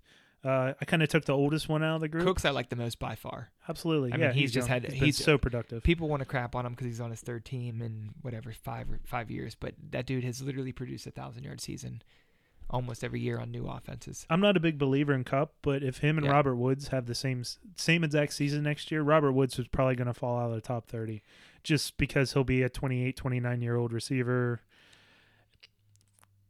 Dynasty loves the young players. They do. And here's a question for you: Do you think that Kupp is devalued? I think he is devalued because he was an older prospect. He's coming off an ACL tear. He was so productive early on Yeah. in the year, but you you don't like to see the ACL because just like just like A Rob, like he came back from his Allen Robinson. He came back from ACL last year. Did he looked okay, but it takes a almost a full season, and then the next year you're like a full year recovery, full season of playing, and next year you're at 100% strength. If you watched the Chicago Packers game last night, um, the only thing you noticed it was uh, first of all, Mitch Trubisky is really horrible. Um, and Allen Robinson, I feel so bad for that guy. I saw someone tweeted today that he's played with Christian Hackenberg, Blake Bortles, and now Mitch Trubisky, which is, Yes. I mean, I'm just so happy he's getting paid a lot of money Yeah. because he deserves more than he's getting paid. But that offense, he could have had 200 yards if that, Mitch he had, a, he had a nice night last night. of- That offense ran through him. Period. I mean, if it wasn't going Allen Robinson, number twelve, it wasn't going anywhere. Uh, Tarik Cohen, 10 targets for the joystick.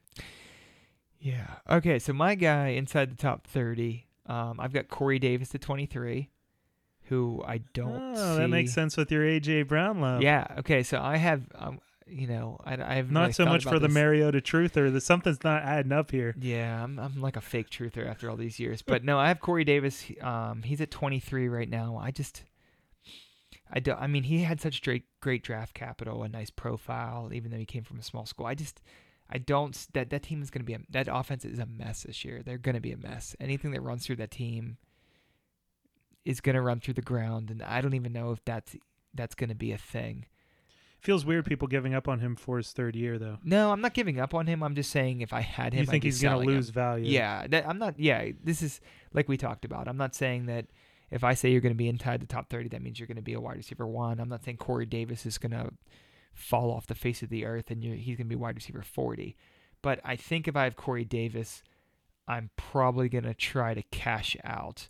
Um, I would even trade him for AJ Brown in a second round pick next year if I could. And that sounds crazy, swapping guys from the same team, but I'd rather just pick up the second and say I think these receivers are probably as talented as each other. Um, and my other guys, uh, this is low hanging fruit, but I've got AJ Green at 26. Yeah, Um, that is he's already gonna fruit. yeah he's already gonna miss a couple games this year. But if you've got AJ Green you haven't sold yet, um, I mean I'd be constantly shopping him. But you don't want to you don't want to sell too low because there there are going to be people people conversely like me that would want to send out some horrible offer for Yeah. him and hope that it gets accepted. Like Jordan Howard in a late round swap. Yeah, yeah, yeah, absolutely. Um, but yeah, AJ Green, I just can't imagine when we look to 2020. I just, I really can't imagine that he's going to be sniffing that top 30. That's ADP. another terrible offense. It's a Just- terrible offense that that doesn't have a like. So Andy Dalton will not be the quarterback next year, um, and I say that because Marvin Lewis is gone, and Marvin Lewis was the king of keeping people around for way too long. So now that he's gone, Zach Tyler, is it Taylor or Tyler?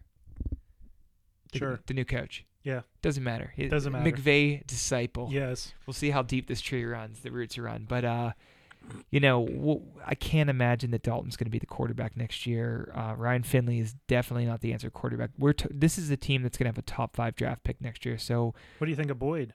I, I like Boyd a lot. Um, I'm I don't know where Boyd sits right now, but if I I, want to say he's a top. if I could swap Green for Boyd all day yeah, I don't long, think that's happening. you don't think it's happening? No. Let me look at his. Uh, oh, you know what? Boyd's 25 and Green's 26.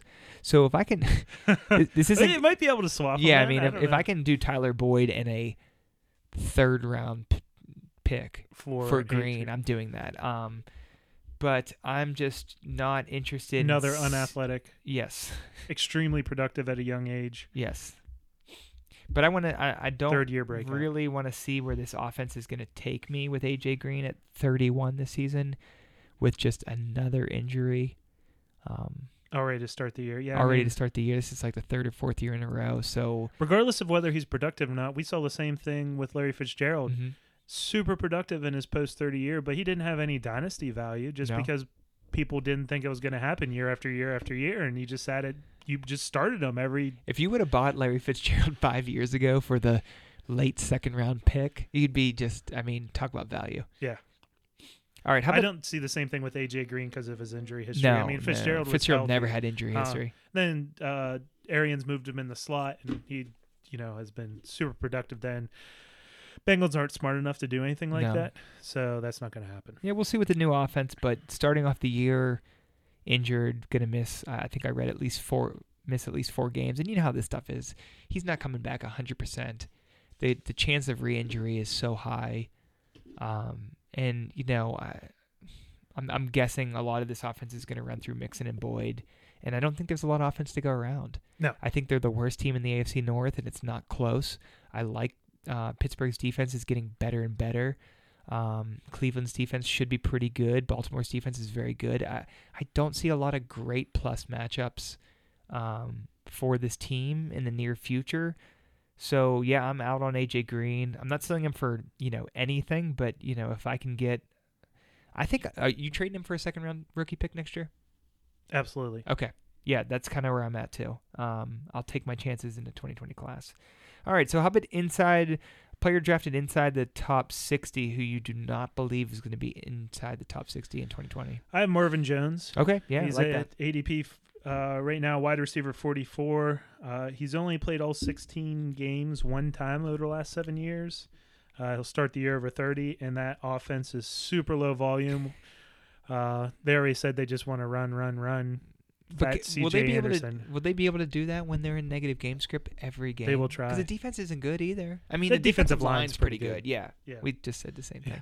But it's not a great defense. No, And you're no. facing Aaron Rodgers. They I did last year. It doesn't matter. Yeah. They, they, they still ran. They still ran it, or dump it off to C.J. Anderson, yeah. that bowling ball shaped running back. This can't. The, the offense can't support two wide receivers. No, Hockenson is a stud, as Yeah. you talked about. I'm Golladay and Hockenson. I'm in on that. They're the future. Johnson, Kerryon Johnson. I'm in on that. And Amendola. Yeah, obviously Amendola. No. Wait, is that another white guy from New England? is that how this works? That that white white wide receiver from New England. Um, I'm in on Golladay for sure. Um, I like Marvin Jones, a player. I mean, he's he's been super productive when he actually plays. Yep. But it's more situation and age that the is he turning 30 this year? yeah, he'll be turning. He'll be 30 to Uh, start next year. Okay, so yeah, you know, this fake age 30. So yeah, he's 29 and a half now. He'll be 30. I can't see anyone looking to buy. No, you Marvin know, Jones. You know what I would do if I had Marvin Jones? I would really hope. I don't know who Detroit plays in the early season, but I'm really hoping they get in like um, I'm going to use an more air quotes here on a shootout, whatever uh, Matt Patricia calls a shootout, which I'm I'm sure is just him eating too much Taco Bell and shitting himself.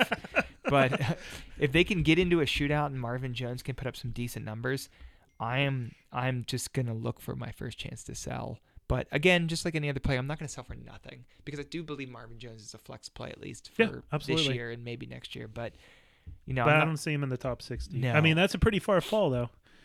Would you- 16 would you say spots. He's 44. okay. We got so many good young wide receivers coming up. Yeah. If we got if we got KeeSean and uh, who who was your and Terry McLaurin dropping coming up in the top 60, people got to fall out. Terry McLaurin will have a higher ADP than Marvin Jones next year, wide receiver. Well, I have Marvin Jones out of the 60, and where, where was Terry McLaurin? 60, Four. 64. You Yeah, I think he can rise. you didn't make it sound like he was going to gain one place.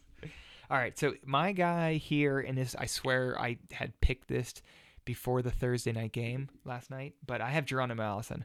He Geronimo. Yeah, he's number- that's basically what happened last night. So he's he's a wide receiver number 49 right now. Hmm. Um, if you want to have a, get a beer sometime and talk about how much I hate what the Packers have done with their offense, um, I am someone who hates everything about Make that a picture. yeah, exactly. I am someone who hates everything that they've done to Aaron Rodgers, not surrounding him with any talent in the last decade. Um, uh, Davante Adams, a late second round pick from Fresno State, great, thanks. You know, Aaron Jones, a fifth round pick from UTEP, thanks.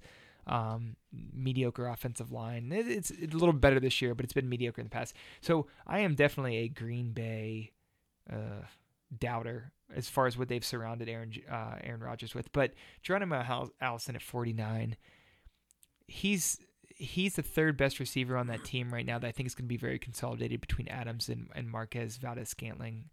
And I I will be Jimmy Graham looked good. I really want to say I'll be shocked if they don't invest a top 60 first two round pick in a wide receiver next year. I want to say that I'll be There's a new front office there. right?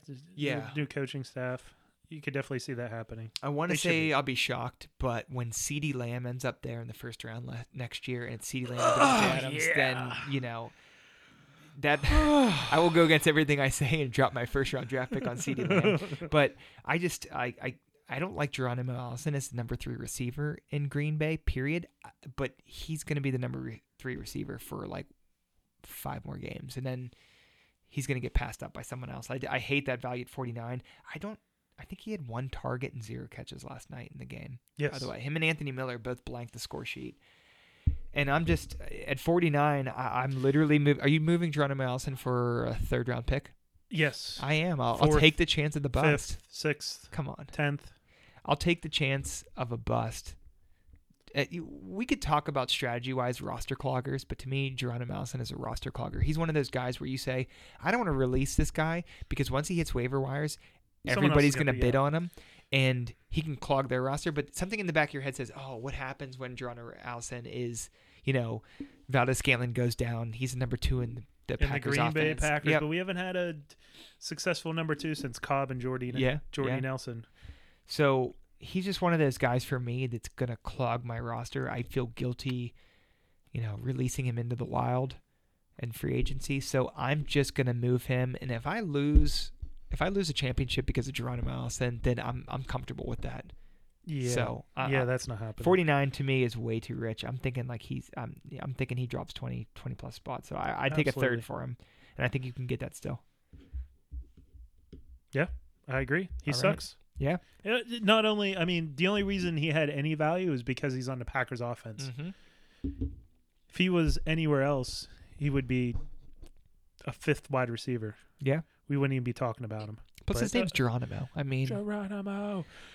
Yeah, so that's flashes and crashers. Yeah. First, uh, wide receiver flashes and crashers. Flashers and crashers. So we'll come back with some running back, uh, more running back focused show next. Ooh. So um, I don't know what do, what do you what else is going on in your life?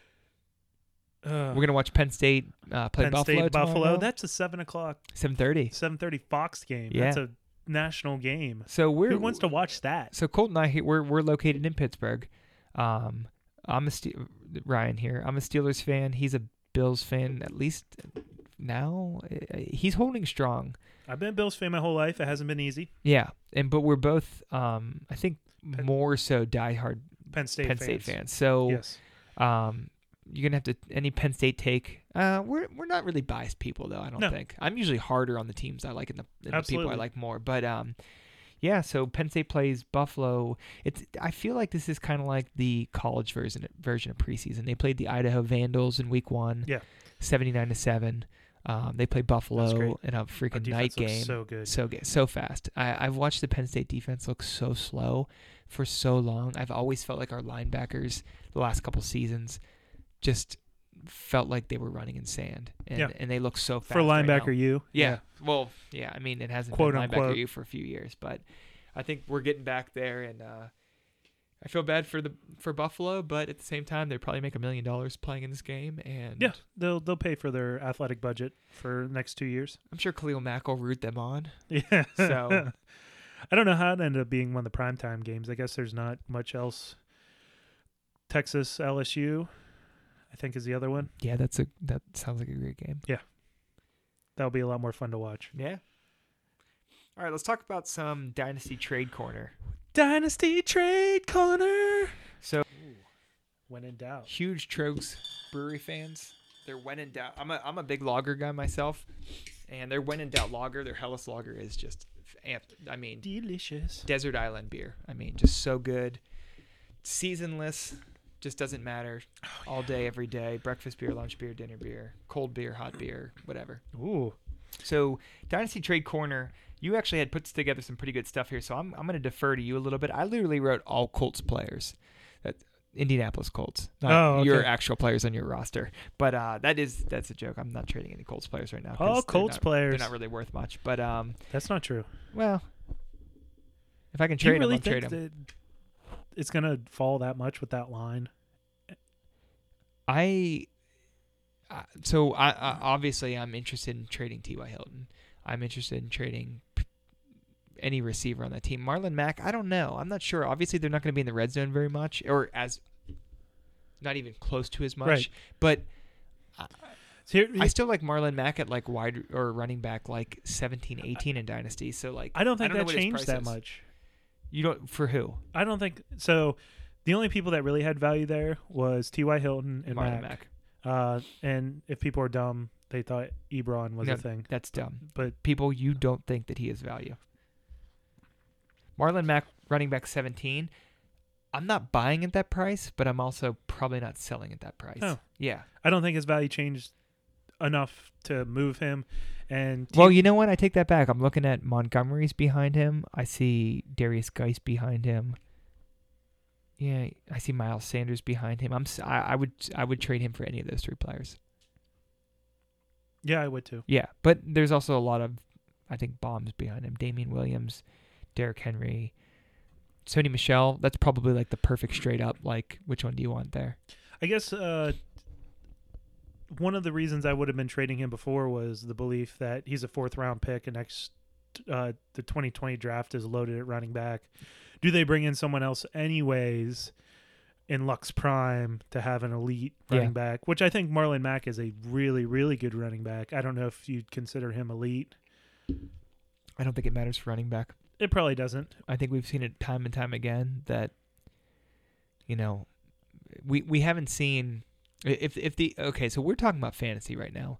Well, we always talk about fantasy, but if we're talking about NFL and winning and champion Super Bowls, etc., Oh, running we we historically we haven't seen great running backs win Super Bowls. I mean, No. like Emmitt Smith, Running back doesn't mid '90s. So I think that any team in the NFL that's winning a Super Bowl is can win it with a Marlon Mack. So if I'm Absolutely. a GM in the real NFL, I'm not investing in Zeke or Barkley No. or any of these players. I'm I'll take Marlon Mack or Aaron Jones or yeah, I'm winning a Super Bowl with those guys. So right. Yeah. but they still want them because they're dumb. Yeah, GMs absolutely. And and I think like you said, I think the 2020 class is going to scorch the earth of a bunch of mediocre running backs. So look across the league, all of the teams with really kind of mediocre situations. So like you said, I, I think that if Andrew Luck was still there, you You'd know, be just as afraid for that. yeah. And I'm just saying I don't think that his value. I think his dropped. I think he's safer. I think he, Probably. his his uh his job is safer now without Andrew Luck because That's crazy. you to hate say, to say but yeah, it, but it, it's almost like the Super Bowl aspirations are still there, but they're not. Vanished. the expected, you know what I mean? we'll see what Brissett does. Yeah, first. exactly. I mean, I like Brissett, but it, it, when you drop from Andrew Luck to Brissett, your your Super Bowl aspirations go down the toilet. I mean, whether that's fair or not to Brissett, we haven't seen a lot of him. We've only seen him on a horrible team, not the Colts team that's in place right now. So, you know, we saw him with a horrible offensive line. We saw him with hardly any weapons. Yeah. So, So uh, speaking of trading, we have Mm-hmm. Dynasty Trade Corner. Yep. Uh, we're gonna. I picked a couple wide receivers since, uh, for the most part, our our our plan was to do a mainly wide receiver based show. Uh, a couple wide receivers that uh, uh, we haven't talked about yet. Actually, most of them. Yeah. Uh, to see where their trade value is. So I I'm a big fan, both of us, uh, of using the trade calculators to get an idea of Yeah. value. So uh, the player profiler, they have uh, uh, Dynasty Dominate. Is it Dominator? Dominator app. yeah, I think so. Yeah, you'll. Dominator app. Yeah. it's uh, it's pretty good to use, and DLF also has their own tool. Uh, but in addition to that, I like to see what they're actually trading for because the value could be different in each league depending on your league mates and uh, how they perceive players and how into it they are. So I think it's good to take a look at what the actual market value is versus what the perceived market value is based on tools.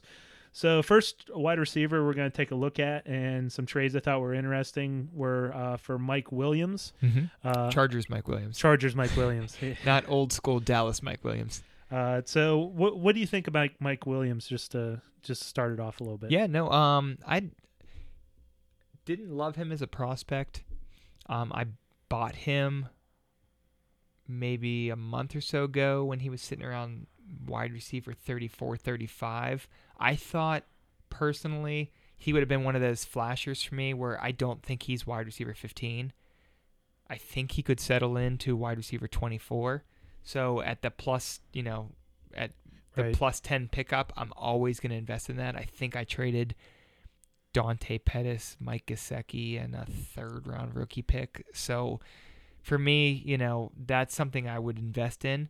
But um, you know, I like him being the second receiver with the Chargers. I, I liked his ten touchdowns. Well, he's I- third now well, that maybe, Hunter Henry's back. maybe, maybe, Maybe. We don't know. I mean, I think he's just a people touch- love Hunter Henry, but we still got to see it. Yeah, we got. I mean, we did his rookie year. Yeah. Well, we'll see what happens this year. I think he's a touchdown dependent. Yeah, he might be. He's going to need at least 30 more targets because his And we'll touchdowns are going to he does with regress down to seven, probably. We'll see what he does with Yeah. them. Uh, but so the first trade we have is, and this is especially relevant based on recent uh, Yeah. happenings uh, with the Raiders, was Mike Williams for Antonio Brown straight up. This was in a 12 team, uh, 12 team dynasty league, start nine, 32, 32 player roster. So these are pretty fairly deep rosters. Uh, single quarterback, uh, PPR, uh, PPR league. Yeah. So what do you think about that? I think this is roster construction. This all depends on your roster construction. The league I have him in, I would not make that trade. I would keep Mike Williams. But if you are if you're a fringe contender that really could get boosted by you know that one you know I, i'm trying to think of like who you'd be starting in your flex where if you could bump that from mike williams to antonio brown in this season I think that that is something that, you know, I mean, Anton- Antonio Brown is a higher rated wide receiver for me in 2019, without a doubt. Even with all the drama, even with all the helmets and the cracker talk for Mike Mayock and all of the other craziness, he. I definitely think Antonio For this Brown- year. without a doubt, Antonio Brown Even has a in- better 2019 than Mike Williams, without a doubt, for me. But in Dynasty, depending on my roster construction, if I'm a pretty decent team that's pretty deep, I'm probably hanging on to Mike Williams here. But I again, it depends on your roster construction, whether you know what you got going on. I'm taking AB. Yeah. I'll swerve into the crazy. I don't care. I think AB. The only thing stopping him from having a Jerry Rice end to his career is CTE. that's probably it. Uh, but I'll take that chance Yeah. because Mike Williams, I think he's a wide receiver two two slash 3 Mhm. which you can find anywhere. Yeah. Uh, there's only so many elite wide receivers in the league that Mm-hmm. have top top ten potential. Do you think Antonio Brown still has top ten potential with Derek Carr in that offense at the age of 31? I do. Okay. Yeah, I I don't. I'm not saying he doesn't. I don't. I'm not sure that he does or doesn't. Um, I think if he's there 100% and things click the right way, we all know that wide receivers going from one team to another, it's really hard to be as a you know Yeah, to absolutely. produce as much. He's going to get so much volume, and I don't think. I don't think Mike Williams has top ten ever in his career in his range out. I don't see that either. But I think Antonio Brown does for the next three years okay, have top ten each year. yeah, I think that's probably a bold take. Um, but maybe, yeah. Um, So second trade we got here is probably a little bit more easier, yeah, I'm uh, taking more comparative and easier to swallow. It would be Tyler Lockett for Mike Williams. Uh, this is another straight up trade. Uh, it's 12 teams, start 10, roster 27. Uh, so it looks like a half point PPR league. Yeah, we're both taking Tyler Lockett. Um, Yes. I don't love Tyler Lockett as a player, but I love the fact that he's with Russell Wilson and there's dog shit behind him. I mean, name name the Seahawks starting tight end. Is it Will Will Dissly? Dissly, yeah. Okay, that guy He's starting literally looks like he works at. Chick Fil A. Yeah. Um, I do love and Chick-fil-A. yeah, well, I mean, everyone loves Chick Fil A, but you know, I, their second wide receiver. I mean, is it DK Metcalf? Great. I mean, he's a rookie and he's got a super outlier profile. Profile. Yeah. And he's injury prone, or you know, as much as you can be in college. Wolverine. Yeah, I mean, he does do He his own surgeries, but Healing uh, powers. yeah, well, he so- probably had to learn because he was hurt so much. and I don't think, and this is not a original take, but I don't think that the Seattle defense is going to be that great. It's not the Legion of, of uh, Boom anymore or whatever. No. So I think that that team's going to have to throw a lot more than they have in the past. And Tyler Lockett's number one, and I'm always going to roll with that. Um, He's a- it- funny as it is, he's uh, just as touchdown dependent. But he looks. There's no. Last year was the biggest outlier season in NFL history. I think he was. I think I want to say that Tyler that Russell Wilson had a 158.3 uh, quarterback rating when targeting Yes. Tyler Lockett, which is literally a perfect quarterback rating. That I, I would be shocked if that's ever happened, and I would be shocked if that ever happens again. But it doesn't matter. Tyler Lockett is he's going to get volume. Um, and when we say running backs, you want the better offense generally, athletic running backs and better offenses. Wide receivers, we're talking volume. It is all about opportunity, especially in today's NFL, 2019 NFL, where it's like, um, you That's know, why you like Terry McLaurin. yeah, exactly. Well, truthfully, it is, and then and it's just spread them and shred them now on uh, a wide receiver. So if you can find, you know, the the X receiver is kind of on the way out, at least for now. Whether that's a fad or it's you know the real thing, I'm not sure. Right. But Follow It- the targets. exactly. So you know, you got every team has two or three viable receivers on the field except for Seattle. So I'm interested in Lockett for sure, especially for Mike Williams straight up. All right, where do you have Tyler Lockett in Dynasty? Just off the top of your head. Uh, he's a top twenty. Yeah, that's right. I 15, 16. Yeah. Yeah, where I think Mike Williams is more like 24, 25. for me. Absolutely. Yeah. Yep, So yep. I don't know who's making that trade, but I'm taking it. I'm gonna skip this next one. I didn't. I just noticed now it was a 92 team league. What the hell? How do you do that? I don't know. European Dynasty Super League. Okay. 92 teams, start 18, roster 35. Probably some kind of glory hole situation. Glory hole! All right. So we'll skip that one, and uh, we'll look at Mike Williams for some trades. We have Mike Williams uh, for it, this would have been the 2019 1.09 and 2.01. This is a 10 team, start 11, roster 30, one point PPR. What are you What are you thinking? That's You literally taking to, the picks? that. That to me is like. I think that's value. I, I really look at that and I think, okay, who am I getting at 109? Am I getting like Parris Campbell? Who am I getting at 201? Are we talking about DK Metcalf? I gotta wait for each of them for two to three years. Roster construct. This is where roster construction of your team matters. Right. Um, but uh, to me, that's that's really roster construction. I would I I would take Mike Williams. Yeah, This this draft sucked. yeah. It's Hey. shit. So we'll go on to the next trade, which was Mike Williams for a 2020 first and a 2020 second. Let's pass on that. 12 one. team, start eight, rush 35. Obvi- I'm taking the picks there. Yeah. Um, you know, uh, we both talked about how we like production over future draft capital, and, and this is just more strategy talk. But if if you're giving up, you know, we're in week one right now of the NFL season. If you're giving up a player, whether you like him or not, but had 10 touchdowns last year in his second year in the NFL, he's tied to a good quarterback, and if you're giving him up for future picks that aren't even going to help you this year. Yeah. So if you're the guy trading picks for him, you know, you're picking up something that's literally not going to help you this year. So you're already giving up a year there. But you shouldn't do that if you need a wide Yeah, receiver but in this situation with how good the 2020 class I think is going to be, in a vacuum. especially at running back, um, and we've talked about the running backs producing early and you know much more often. I think again, depending on roster construction, as always, but I, I think I'm taking the picks here regardless. Okay. Uh, so that's enough of Mike Williams for Yeah. now. I'm uh, done with him. We're gonna move on to someone else. Uh, we hadn't really talked about much, Mister Adam Thielen. Mhm. Thielen. I think we talked about him just as a guy that was turning 29, Uh, and if you could trade for him for old guy trade old guy. costs, that- and the whole white wide receiver thing. yeah, yeah, yeah, white, white, undrafted, what Minnesota State, so Minnesota a lot State, of things. Mr. Minnesota. So productive. His first, I guess, his third year Yeah. in the league. Well, no, I think he's been in for like five, but, I think he was he's on the really practice only. squads. Yeah, yeah, yeah. I mean, we're talking last two seasons have been epic production. Yeah, uh, definitely tailed Just, turn- off at just the turning end. twenty nine. I'm not too worried about him. Nope. His age. Not worried about the age. He I, he's got very little wear and tear on the body, and he and he's not. It's not like he's this dynamic doesn't win athlete with that's gonna. ath- yeah, yeah. exactly. He's not when he loses, you know, a mini step or whatever. Strong, great hands. Yeah. Uh, so first trade. Uh, th- this this I think this is an interesting one. It's Adam Thielen for Chris Godwin and Rashard Higgins, standard twelve team, uh, one point PPR. Yeah, I'd probably take the Godwin Higgins side on that one. Yeah, it's it's a little bit of like, you know, who's been there and who might be there kind of trade. You know, Absolutely. we've seen Thielen; he's been there.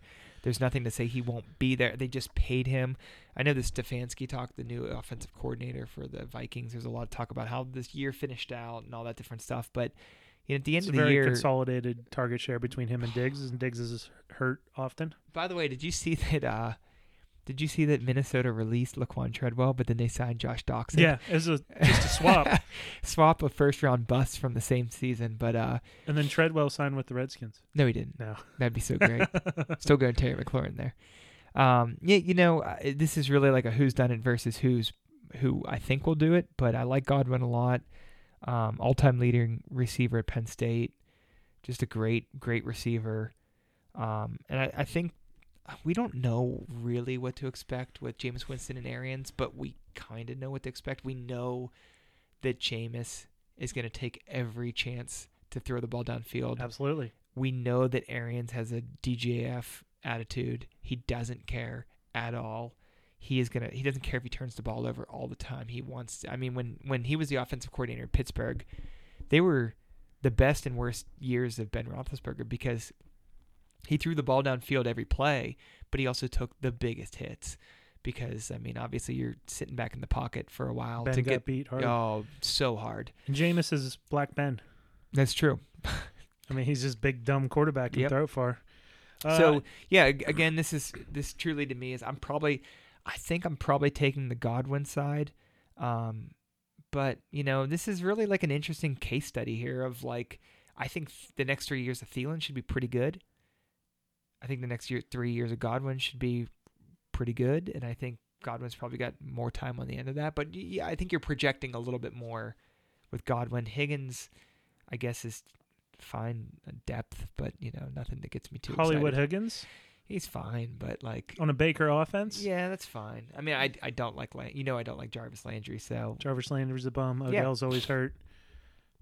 so I think I'm we're, definitely we're, taking we're the both Godwin, taking the yeah. Godwin. We're both I riding the Godwin Godwin. train. I have Godwin above Thielen. Yeah. In my I think I have them anyways. both. They, I probably have them both around that 14, 15 range. I, Right. To me, like, you know how it is with tiers. Give me any of those guys in the six, and I'm I'm good. But yeah, what do we got here next? Uh, this is uh, this is definitely an interesting one based on uh, recent events. This is Melvin Gordon for Adam Thielen, straight up. Uh, this is a deeper league two, 32 team, but I think it's interesting to talk about. Uh, would you do this trade, especially based on the news?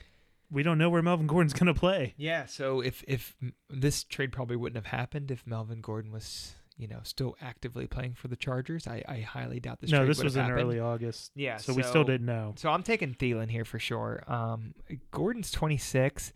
I'm not a huge. I, I like him in the Chargers offense just fine, but I'm not a huge fan of him in general. I think he's a little bit of a compiler. I think he needs a lot. If you've owned him, he's one of those guys you look at the box score, or more so like year-end fantasy points, and you're like, wow, Melvin Gordon, another great season. But when you if if you've owned him, it, there's a lot that goes into it. He needs that 25 touches a game. Um, if we're looking at He hasn't had a healthy year yet. no, no. either. And if we're looking at a three year window, Melvin Gordon's 26.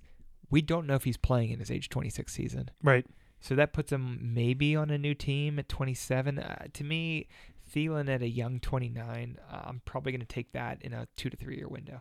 I don't know how you feel about that. I, w- I agree. Yeah. I agree. I, I, I take him. Uh, like we talked about earlier, this comes down to some uh, dynasty strategy. Wide receivers generally last longer than running backs. Yeah. And unless you're getting an elite, uh, Adam Thielen is a top top twenty wide receiver in dynasty. I think seasonally and dynasty. Yeah, Yeah, yeah. So, uh, we'll t- uh, I'll move down a little bit because we already had Yeah, yeah, uh, Godwin. That's a that's a slam dunk there. so. uh, what about Adam Thielen for Tyler Boyd in the 2020 second? yeah, I'll take Tyler Boyd in the 2022nd. I think. I agree with you there. I don't like the the Cincinnati offense as much, but uh, Tyler Boyd's. I think he's proven it enough for me to take a chance on him. And uh, I don't even. I, I don't know if it's really a chance. I think he's proven enough that it's not really that much of a chance. You toss in the 2020 second on top of that, which I really like this class. Um, you know, as we sit here on September 6th. Um, yeah, I'm, I'm going to take that side of it. Would you're the same way? Absolutely. Uh, we'll do one more. Adam Thielen for Kerryon Johnson. I don't understand this. This must have been some type of weird league where some team was super heavy at running back. I'm taking the Kerryon Johnson for sure. Yeah, I agree. Um, know, I 12 team. hate the Lions and I hate Matt Patricia, but if we know anything, they're going to run the ball. They are gonna run the ball. All right, let me get my paper together. So we're gonna talk about one more that I threw in here because uh, we had said earlier about uh, taking players you really like. Uh, Uh, that's not what I meant to say. We had talked a little bit earlier about wide receivers take some time to develop. Yeah. Uh, so if you find a, a a receiver that you like, sometimes you just got to go get them. Especially after their first year, we talked about we can get them later. We talked about our flashers that we should be getting now. So I want to look at some N'Keal Harry trades to see about where it would be to get him. Uh, first one I see is a 2020 first in Quincy Enunwa for N'Keal Harry. Would you make that trade? I would. I'm I'm I'm gonna take the pick. So you, if you're on the if you're on the N'Keal side, you're taking the 2020 first in a Nunwa. I am. Okay, I am too. I um because if you've taken N'Keal Harry, you've already invested definitely a very high first 2019 first in him. I like 2020 class a lot more. The chances, and I'm gonna take a running back in the 2020 class. Yeah. Um, I don't think N'Keal Harry's gonna do anything for your dynasty roster in 2019. So you could say, hey, you're trading it for a future pick, but there, there's no 2019 impact of this trade. No, Um, Quincy Noon to me is kind of just like I don't know maybe Yeah. they were trying to true up the roster size and Yeah. throw a guy in. Uh, you know I don't he mind. might he'll probably have more production this year than N'Keal. Okay, that put that in the time capsule. Quincy Enunwa scores more fantasy points than N'Keal Harry. You know, if Quincy Enunwa was my wide receiver nine, I'm fine with that. yeah, absolutely. But I, I'm, you know, he's not the part of this deal that's making it move. So, yeah, I'm, I'll take the 2020 first. Uh, next one we got someone we had talked about earlier, so this will be interesting. N'Keal Harry for AJ Green. Yeah, I'm taking N'Keal Harry. I think. Are you? I think I am. You think you are? I, here's why. You know, it might be a little bit contradictory to, to my normal thought process, but he, again, maybe roster construction matters here, but like, I don't think AJ Green is helping your fantasy team in 2019. It's his age 31 season, fourth year in a row with an ankle injury or foot injury or etc. Bad so- offense. bad offense. I don't know who he's he's in a contract year. So I mean, could he end up somewhere else? Sure, but am The I excited? Patriots. Sure, but am I excited about thirty? Well, that's like Demaryius Thomas. Yeah.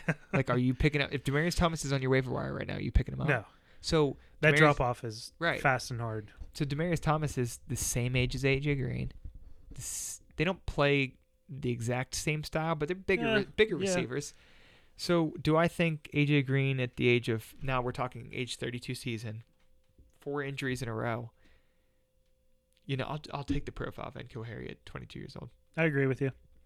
Uh, AJ Green. It, he's Did you gonna, change your mind halfway through there? What? Did you have AJ Green at first? No, Okay, because when I said that, you looked surprised. I wasn't sure if you. I was just surprised at where you went. Yeah, yeah, yeah. No, I think in that case, because I, I really, I hate to say this, because I love AJ Green as a player and everything I know about him as a, a person in the NFL. Right. I really love AJ Green.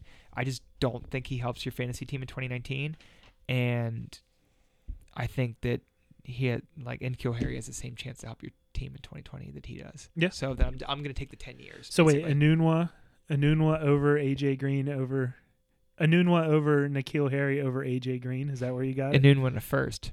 No, but you said uh, you think N'Keal. I, I said I thought Enunwa has a chance to score more fancy points than N'Keal, and you just said You were talking 2019. yeah, Oh my god! and you just said that. Uh, I think AJ Green scores the most fantasy points in 2019, but I don't think he helps your fantasy Right, in 2019, right, your right. fantasy team. I'm gonna jump down to one more. We'll go through uh, one more N'Keal uh, pick. Uh, yeah, we'll do this one. N'Keal for Andy Isabella in the 2020 first. That I'm taking Isabella in the first. I'm I'm, I'm It's taking. because you love Isabella, yeah, right? yeah, yeah, I love the white receiver prototype. Um, you know, if only he ended up in New England because his comp, my Isabella comp, was obviously Edelman and Amendola Right. The way and uh, Chris Hogan. Chris that, Hogan. that was the they comps, look just obviously. Adam Thielen. Yeah, yeah, yeah. Too easy, right? No, I mean, I, I would honestly, I would take a top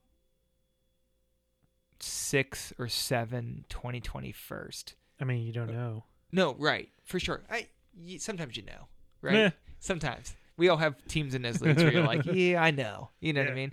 But if you told me it was gonna be a top six, seven pick, I'm taking that over Harry. Just pick straight up. Just pick straight up. I, I you throw you. Isabella in, I'm definitely in. Yeah, I agree with you there.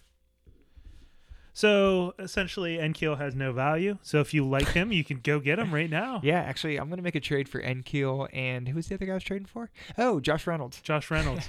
So would you do uh, 2022nd for N'Keal? No, no, no, no. I definitely want N'Keal No, you take N'Keal over 2022nd for sure. Yeah. What about second and third? No, no, I want N'Keal. Okay, so Yeah. just a first. Yeah, for me, w- for me, I want to consolidate my draft picks. So, uh, you know, I definitely want, I definitely want second and third isn't exciting to me. Versus, you know, I want this first and the seconds as much as I can. Yep. It's all the trades I got. Yeah. We're four beers in, three beers in, What time we got? How much time we are? two hours. Oh, okay, yeah. So this is probably the standard take- episode for us. Jeez, it's gonna take me forever to edit this. I don't think it'll be too much. We didn't have like too much like random crap in there that you need to edit out. Yeah, but no one's gonna listen to our, a two-hour podcast with us. Nobody's gonna our podcast. Period. That's not true. All right. Well, this was episode one. Episode one. T- episode one, two hours is pretty solid. That is impressive. so. I think we have a lot more dynasty to talk about. Um, I know personally, we ran out at the end of the show sheet, but I think personally we could probably do eight more hours of dynasty talk, absolutely. and that's what you're going to get when you tune in. You're going to get a lot of dynasty talk. You, you know, not a lot of people. Some people love the JJ Zachariason in 15 minutes. Some people love the Matt Kelley Podfather two hours. I'm definitely more of a two hour podcast guy. I'm going to be Yeah. cu- cutting my grass for three hours and listening to something. So we got a lot more coming your way. Um, and um, yeah, tune in. We we should have another episode next week. All right, Excuse we're me. checking out. Oh, Sounds We're good. burping. We're so, burping. yeah, Sorry about that's that. What Yeah. happens with Uh, uh, we're also much- working on our website, dynastyindepth.com. Yeah, tell the Twitter handle too. Uh, Colt at Dynasty in Depth. There you go. Actually, I need to double check to make sure that's it. I don't even know. This is this is like an incubator podcast. We're in We the are- basement. Yeah, we're this is beta, brand new. This is our third time attempting, and third time was a charm. Where we finally got it recorded. Hopefully, it actually saves. Wouldn't that be? Well, either way, we got to talk about Dynasty for two hours, Yeah. which is what we do all day, anyways. That's So, true. I think I send my wife like 15 text messages a month, and I probably send you a thousand. so, yeah, a day. all right, so we're checking off. We're checking out here. Um, anybody that listens, I hope you enjoy it, and uh, we'll catch you next We'll week. talk to you next week. Yep. Thanks, guys.